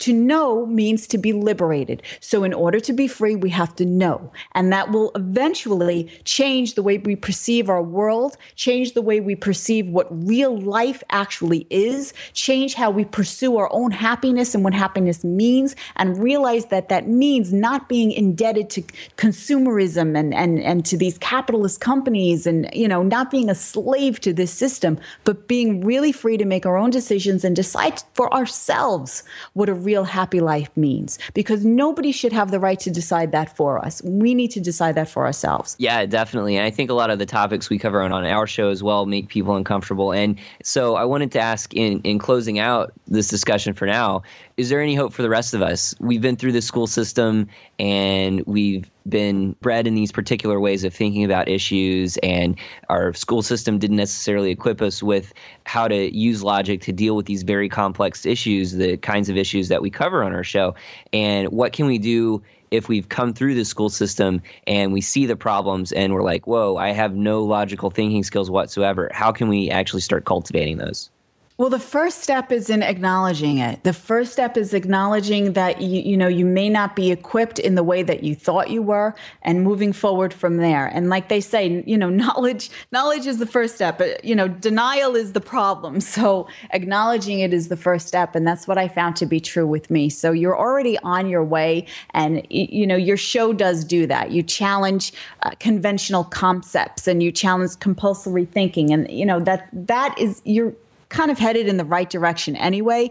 As far as pursuing a, a, better education and more knowledge and pursuing critical thought, you can do this on your own. You you can you don't need someone to put that into you or to download that into you. And that's the whole idea of independent education and home education is that as human beings we're equipped to learn we have what we need to learn all on our own. If, it, if it's not controlled and not, not contrived and not oppressed, we will do that naturally and, and figure out how to do that naturally. The problem with critical thinking is that if we kind of go in that direction from the time we're children, it's very natural and it's very easy because children are ripe for it, like I said. We've already been so conditioned and our brains are already at this point now as, as adults that it's hard for us to take a few steps backwards and start from square one again. And it almost feels like it's a push, like against our grain. But getting through that initial wall, so to speak, all you need to do is remove a couple of bricks and then it becomes easy. I started my own pursuit of reformatting my brain for critical thought. And the more I read and the more I understand and the more I uh, investigate the principles behind trivium and the principles behind logic, the easier it becomes. So it's almost like it's difficult at first, but then it becomes easier and easier as you move along. And you start to feel s- such a sense of peace and such a sense of joy and such a sense of happiness because it really does feel like you're being liberated, like you're seeing the world in a perspective that you've never seen it before. And all of a sudden it looks beautiful, despite all the problems with the economy and all the problems with society and, you know, these useless wars that we're in and these oil crisis and everything else you're able to see the problems, recognize that they're there, but suddenly you have so much more hope because you realize how beautiful and magnificent each human being is and how much potential for greatness we have when our mind is free. So it's a beautiful thing and it's a worthy thing. Now, if I'm going to make specific suggestions, you can simply pick up books on logic and critical thinking and go that route and, you know, kind of pursue it on your own. But the idea, the simplest idea is to just recognize that we've been conditioned. And that's it. Once you recognize it, that's your weapon against it. Because then when somebody comes at you with some kind of compulsory idea, you can think about it and say, yeah, you know what? I don't think that's right. And uh, I'd rather maintain my personal responsibility, freedom, and joy in this life. Excellent. Well, thanks so much, Laurette. And how can our listeners find your show? Well, it's easy. Unpluggedmom.com, www.unpluggedmom.com. And all the information you need to know about my show, about me, is right there. We do um, occasional live shows through Blog Talk Radio, and that can be accessed on Blog Talk Radio slash Unplugged Mom Radio, or you can just simply go to unpluggedmom.com. And like I said, all the information is right there. There's also laurettelynn.com, and I have some of my biographical information there, as well as the books and other audio presentations I have coming up. And you can always find me on Facebook just by putting in Laurette Lynn. So I'm pretty easy to find and I'm pretty accessible. If you email info at laurettelynn.com, I usually try to respond to most of the emails that I get. Either me or my assistant will always acknowledge and respond to our emails. Awesome. And you've got a book coming out? I have a book coming out. It's coming out a little bit later than I had anticipated because the uh, editing process is taking longer than I, I, guess I thought it would. And being that I am first and foremost a mom of three children, that takes up the bulk of my time, you know, and spring is theater season and rehearsal season and baseball season. So, you know, there's a lot going on. It's taking a little bit longer than I thought. So it's not going to be out by the 1st of May. I'm hoping to have it out by the end of June, though, because I'd like to challenge all the parents that are thinking about going to school coming September to not go to school. And the book is called Don't Do Drugs, Stay Out of School. All right. Well, thanks so much, Laurette.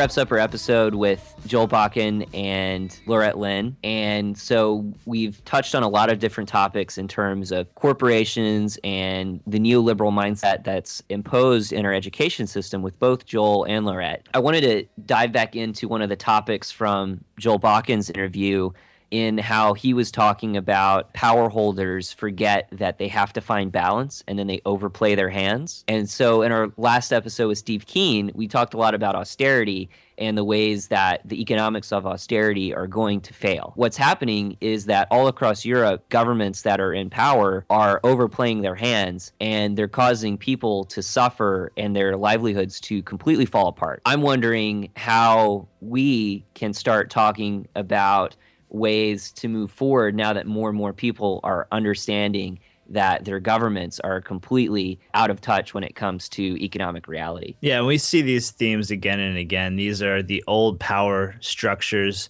trying to hold on to that last little bit of power that they have. And as these systems change, as our economic system changes, as our media landscape changes, as our education models change, it re- requires a whole different sort of power structure and a whole different sort of leadership and a whole different way of dealing with these models to really take advantage of all the new technology and, and all the new ways of thinking we see again and again how the music industry is just struggling to take advantage of the internet. I mean, Apple iTunes has just destroyed the model of CDs and even DVDs to a large extent. Companies like Netflix are just destroying what Blockbuster and movie theaters used to have a monopoly on. And it's up to us to find new ways to make these systems work in these new landscapes and make them viable once again because there's still demand for these services. Education entertainment through movies and these types of communications are still very very relevant in our world. It's just they've changed and they're becoming more about personalization and more about on demand than it is about going out to a store. And so that's why it's really exciting that so many people are diving into alternative media projects. There's so many amazing podcasts out there. We just got an email from tom o'brien who launched the alpha to omega podcast and he's covering issues of alternative economic viewpoints and politics and science and philosophy. He shouted out to us as one of his influences, along with KMO of the C Realm podcast and Doug Lain of the Diet Soap podcast.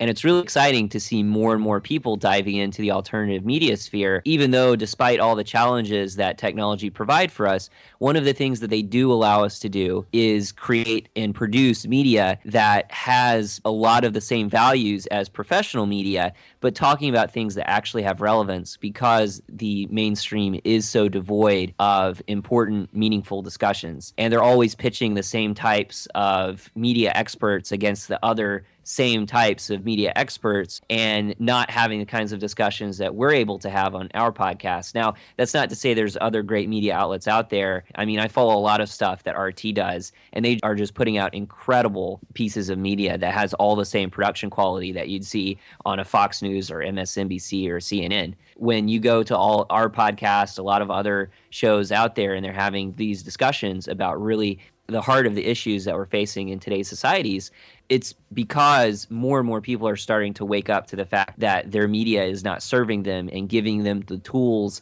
that they need to try and discuss these things and think about them critically. With the Democratic National Convention and the Republican National Convention coming up in the United States, when I was back in Charlotte, North Carolina, I met up with a few friends to talk about some of the steps that they're taking to help unaccredited media like us gain access to the people who are actually governing the country of the United States. And hopefully, what they're doing can be a model for any other time that any type of government is holding any kind of summit or convention because what it will be able to do is let people start asking the kinds of questions that we ask of people like Steve Keen and Joel Bakan, but to the people who are actually governing and have the power in society.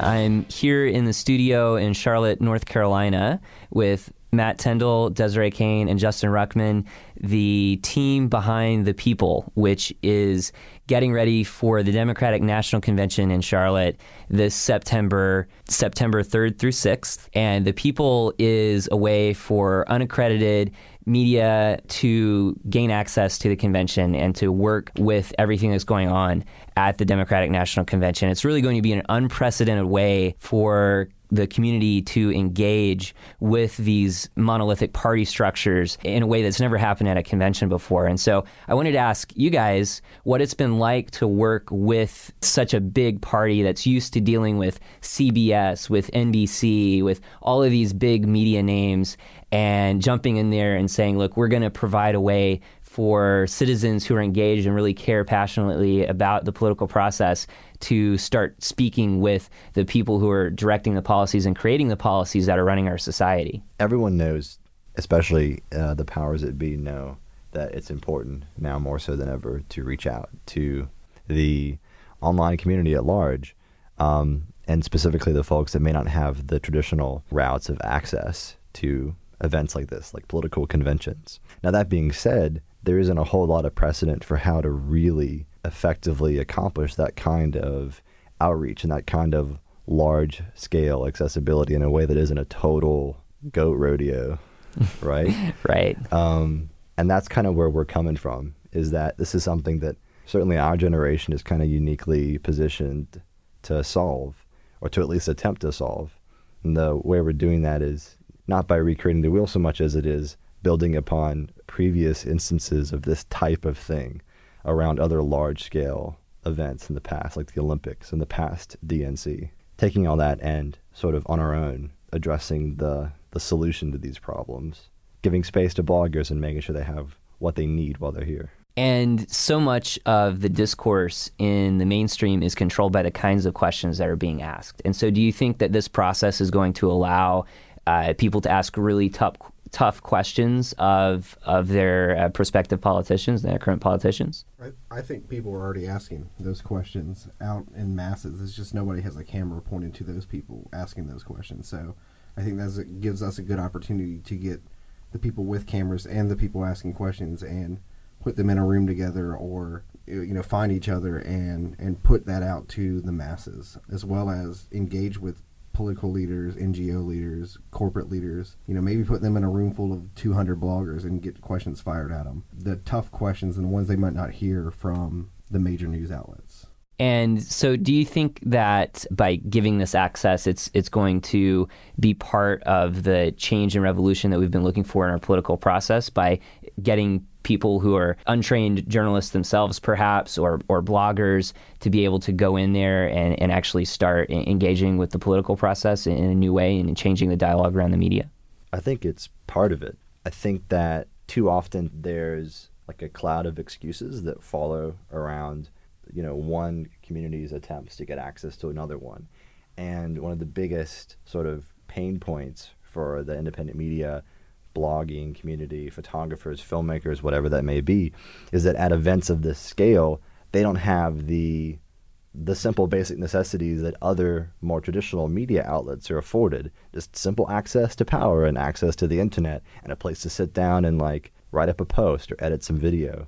So these are the kind of things that if we can help to at least put them on the same playing field as the more traditional folks, that it starts to break down all the walls between these perceived different types of media and make it more about what you're saying than the way you got to that point to be able to say it. And how do you think engaging with the political process is different for our generation than for maybe our parents' generation or the, the generation right before us? Because we're coming at this from such a different perspective. You know, our, our parents' generation, there are much, much more jobs readily available, and it, you could go to a university and get a degree, and it was almost like you were expecting to go out and get a job in the workforce. And now things are really different, they're really changing. And what does that do for how our generation engages with the political process? Well, you know, back for when our parents were activists, mm, they were the bra burners if they were extreme women's lib, or they would take out into the streets. What's happening now is people are taking to the internet to really find their voice because sometimes people can't hear through the emotion of a physical act of activism right they don't hear past what they don't get to the message and i think that the internet has really allowed a clear message to resonate because people have time to think about what they're trying to say rather than going out and holding a sign. I feel like the populace and its ability to express themselves via the internet is almost, I feel like, becoming like a fourth little branch of the government. Well, yeah, the Occupy movement, because of the internet, just Yeah. exploded. And something like that, activist movements in the past were never able to coalesce around an idea as quickly and as rapidly as the Occupy movement did last year. And so it's that ability of the internet to actually start forming that separate political process. And uh, what would you say to someone who's thinking, like, oh, you know, Democratic Party, the political process hasn't done anything except just spew partisan rhetoric for the last decade or so? Why should I even participate in covering something like a Democratic National Convention? The big things, you know, why not? If, if you're going to sit at home and be apathetic about it, are you going to be changing anything at all? So I think there's a good way. This is a good outlet for somebody to come in and be involved in the system. You can shoot video, and you know we're empowering people. Once they shoot video, make a clip. We can put it on TV, so it's going to be broadcast throughout um, the county and all the surrounding counties. So some, you know, the president could turn on his TV and watch something you, you know, the blogger made about an issue, and, and you know, what's the effect on that of senators and congressmen having the accessibility to see your content, as well as ha- having being a big force that maybe tries to drive the discussion outside the circus of what's happening in the convention center into the real issues that are happening outside, and focusing, you know, the nation's attention on that. there's this big discussion right now about removing corporate influence from government. And there's corporate influence in media by the simple fact that you, you need money to get content out in front of people's, you know, and that is less true more and more each day. So just the simple act of democratizing access to information and the ability to share information is removing for-profit interests from civic engagement. If I'm hearing this and I'm saying I really want to be engaged in the Democratic National Convention, I really want to be involved in what happens in terms of federal government policy, and this is a way by producing audio content around this, around an issue that I'm passionately engaged about, what could I do to actually be involved with, with the people at the DNC? You could visit our webpage and, and register with us, which is theppl.us. We're also on Twitter and Facebook. But what we're really focused on is facilitating that feeling of empowerment so that people, regardless of if they participate with us, we want to make sure that they know that if they are going to participate and they want to come, there's a place for them. And that that single bit of action from the individual, even the the practice of asking a question in a question and answer forum, the people who are being asked these questions, they're also hearing uh, in a little more direct way the context of the question. And so I think when we've empowered this kind of voice, it's going to draw people here.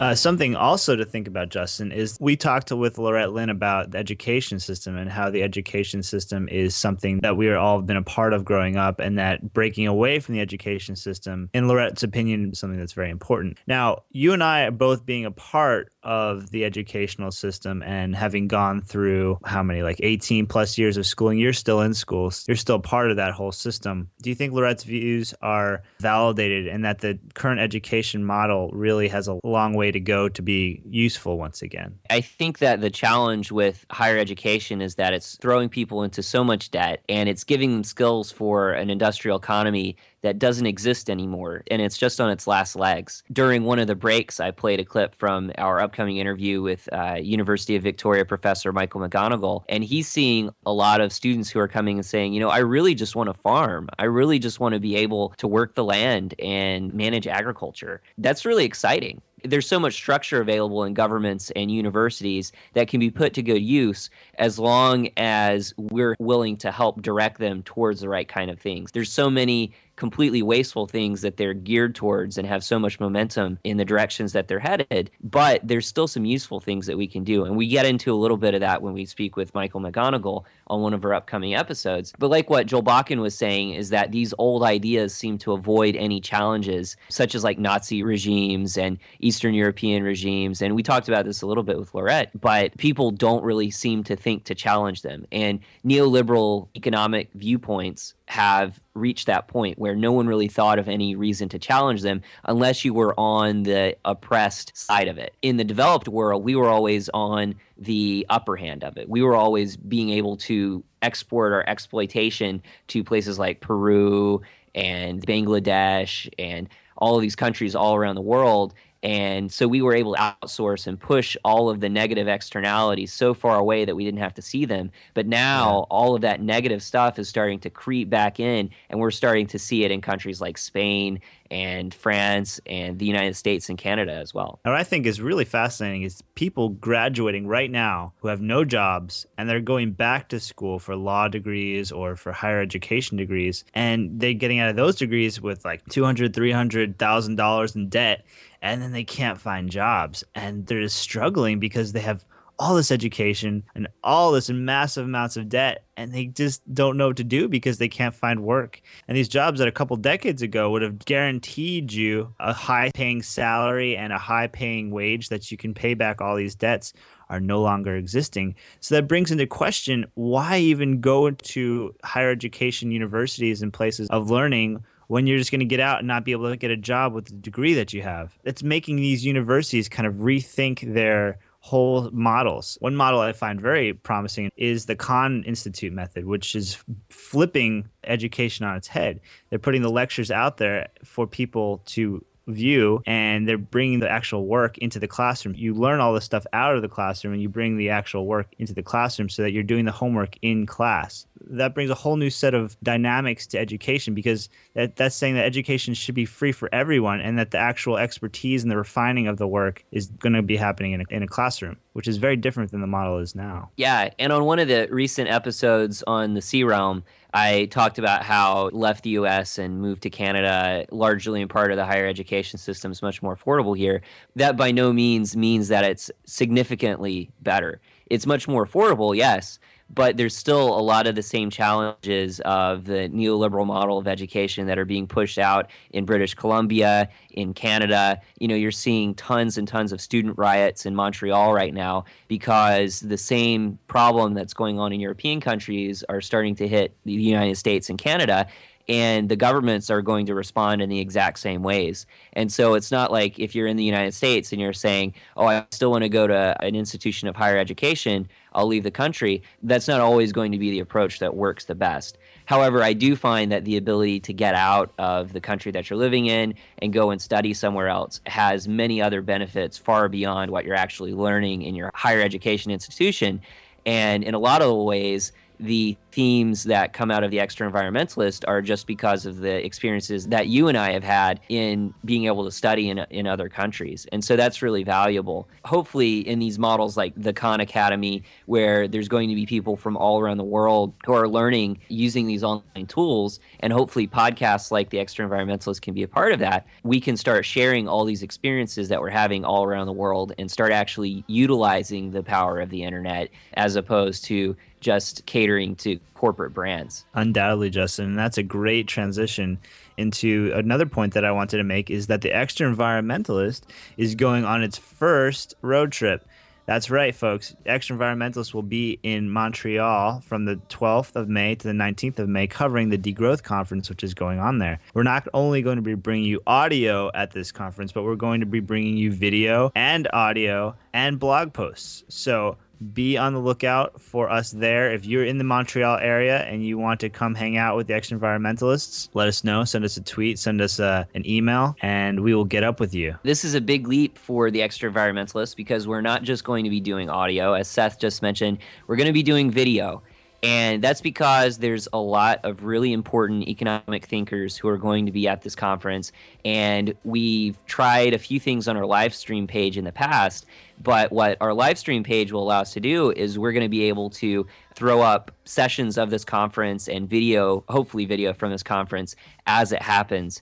And so you'll be able to tune in on those dates. We'll be posting a link on our Twitter and our Facebook so you can tune in to our live stream page. But also, we're going to be putting together a lot of really good, high quality video that we've edited afterwards. And so you'll be able to tune into that as we finish it up. But while we're there in Montreal, you can definitely let us know how you're feeling about the lectures as they're happening and the interviews as they're happening. And we're going to be putting out dispatches a few times during that week to kind of recap everything that's been happening there. And that's right, Justin. And, and if you're interested in finding out more about the Extraenvironmentalist, you can always check out our website at www.extraenvironmentalist.com. You can check out our Twitter feed at X Environmental, which is really taking off. We've gotten a lot of followers recently. You can find us on Facebook, just type in Extraenvironmentalist. You can find us on the Stitcher Radio app, so you don't even need to download our shows, but you can listen right on there. You can contact the Extraenvironmentalist through our email at podcast at extraenvironmentalist.com. You can find our SoundCloud listed on our website as well, and you can always leave us a voicemail on our voicemail, which is 919 701 XTRA. 919 701 XTRA and give us a call. And you know what? If you want to say this is, you know, whatever your name, you're listening to the Extraenvironmentalist,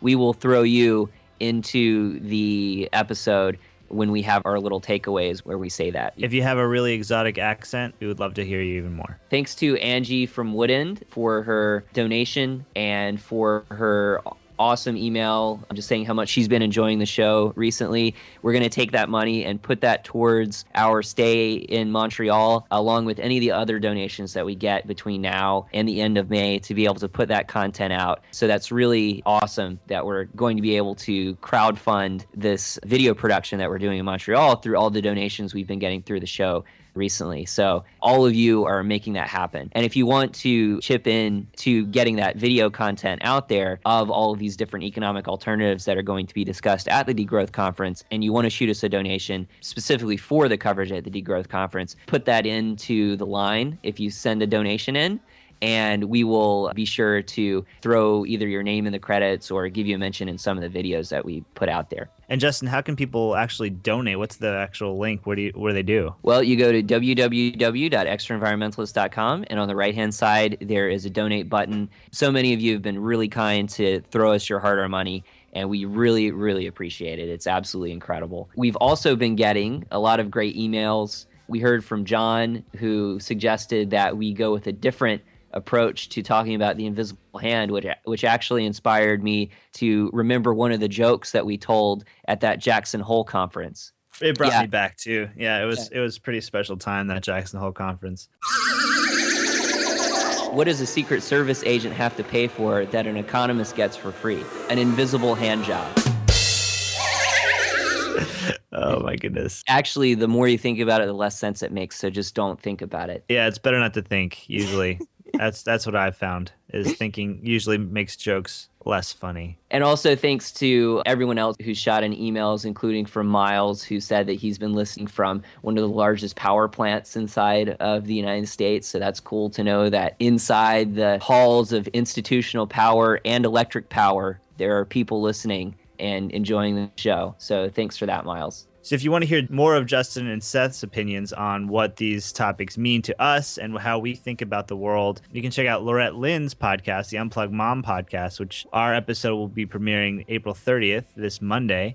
And you can check us out and hear what we have to say. Justin, what's the website for her? Her website is www.unpluggedmom.com and definitely check it out. She's got a lot of great shows. The month of May is going to be a huge month in terms of where we're headed economically and where we're headed as a society because there's so many actions that are being planned by the occupy movement around the world and so many big events that are coming this month. So it's going to be really exciting to see how this all turns out. So this brings us to the end of episode number 40 of the Extraenvironmentalist, which I really think is a landmark. This has been a huge project that's just taken us so far.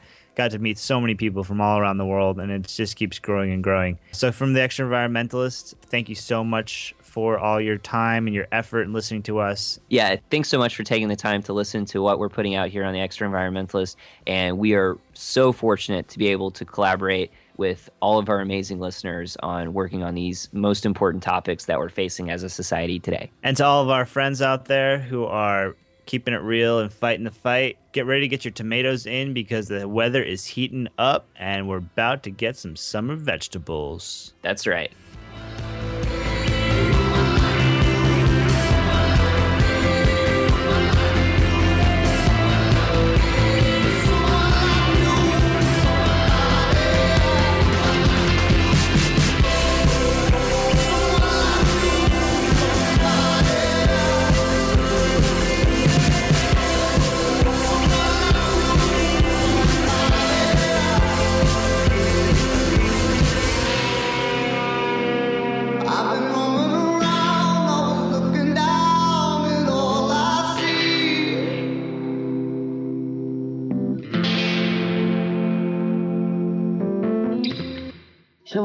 We hesitate?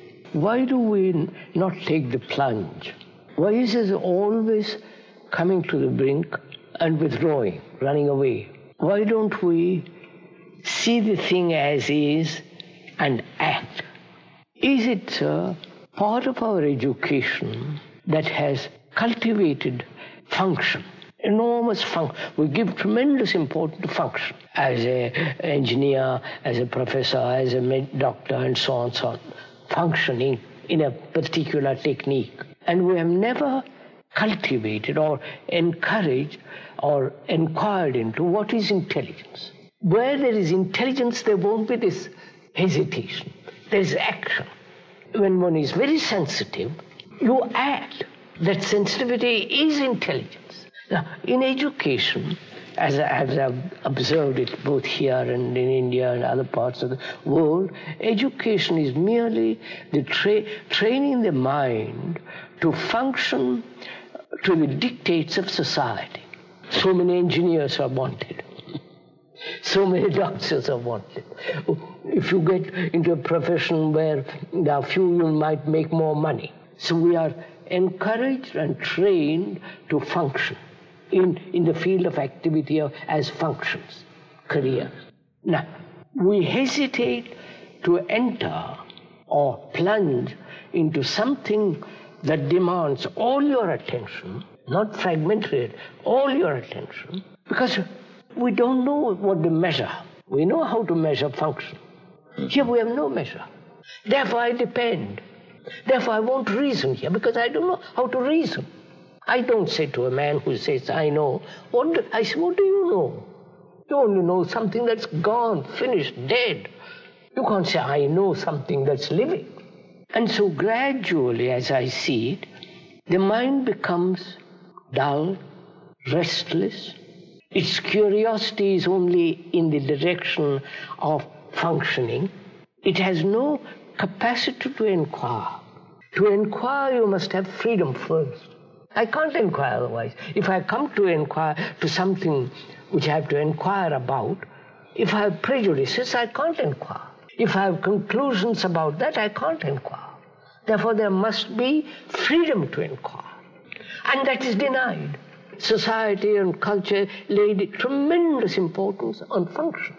And function has its own status. So status matters much more than function. And so I live in that field, live in that structure, and I, I depend on an authority. I have no basis for reasoning.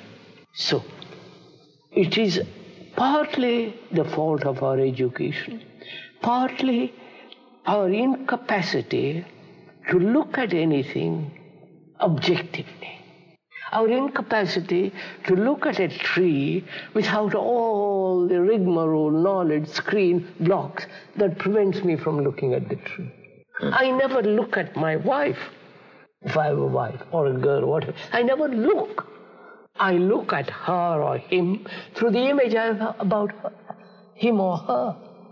So the image is the dead, dead thing. So I never look at a living thing. I never look at nature with all the marvel of it, the beauty of it, the shape, the loveliness of it. But I'm always translating it, trying to paint it, write about it, or enjoy it. You follow? From that arises the question why do I why do human beings accept authority? Obey? Is it because they have been trained in the field of function hmm, where you must obey to learn?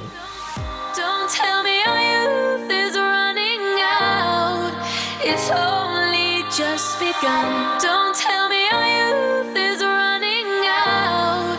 It's only just begun. Don't tell me our youth is running out. It's only just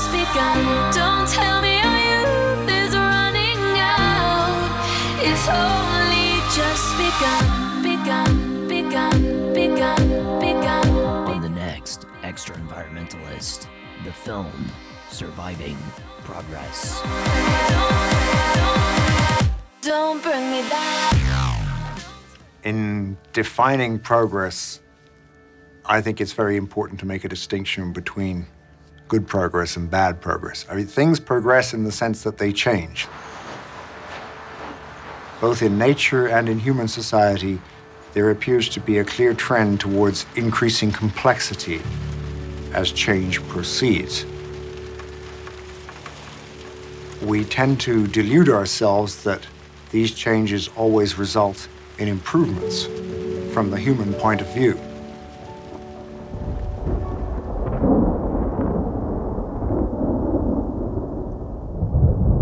We're now reaching a point at which technological progress and the increase in our economies and our numbers threaten the very existence of humanity. We copy. I think it's just the way you're ideologically programmed. People like Greenspan and you know, I think they're not stupid people. They're just they were programmed ideologically to believe in constant growth and think that it's impossible that ecologically that growth is not backed up. And that's the interesting point in the film in that these kind of ideological pathologies are very similar to like religious delusion. So I think it's it's more connected to how you're programmed than if you're not aware of things because of course they're aware they just the way they process the idea is, is kind of painted so it's not a matter of being aware it's how you look at it. In some cases the ideological brainwash is pretty deep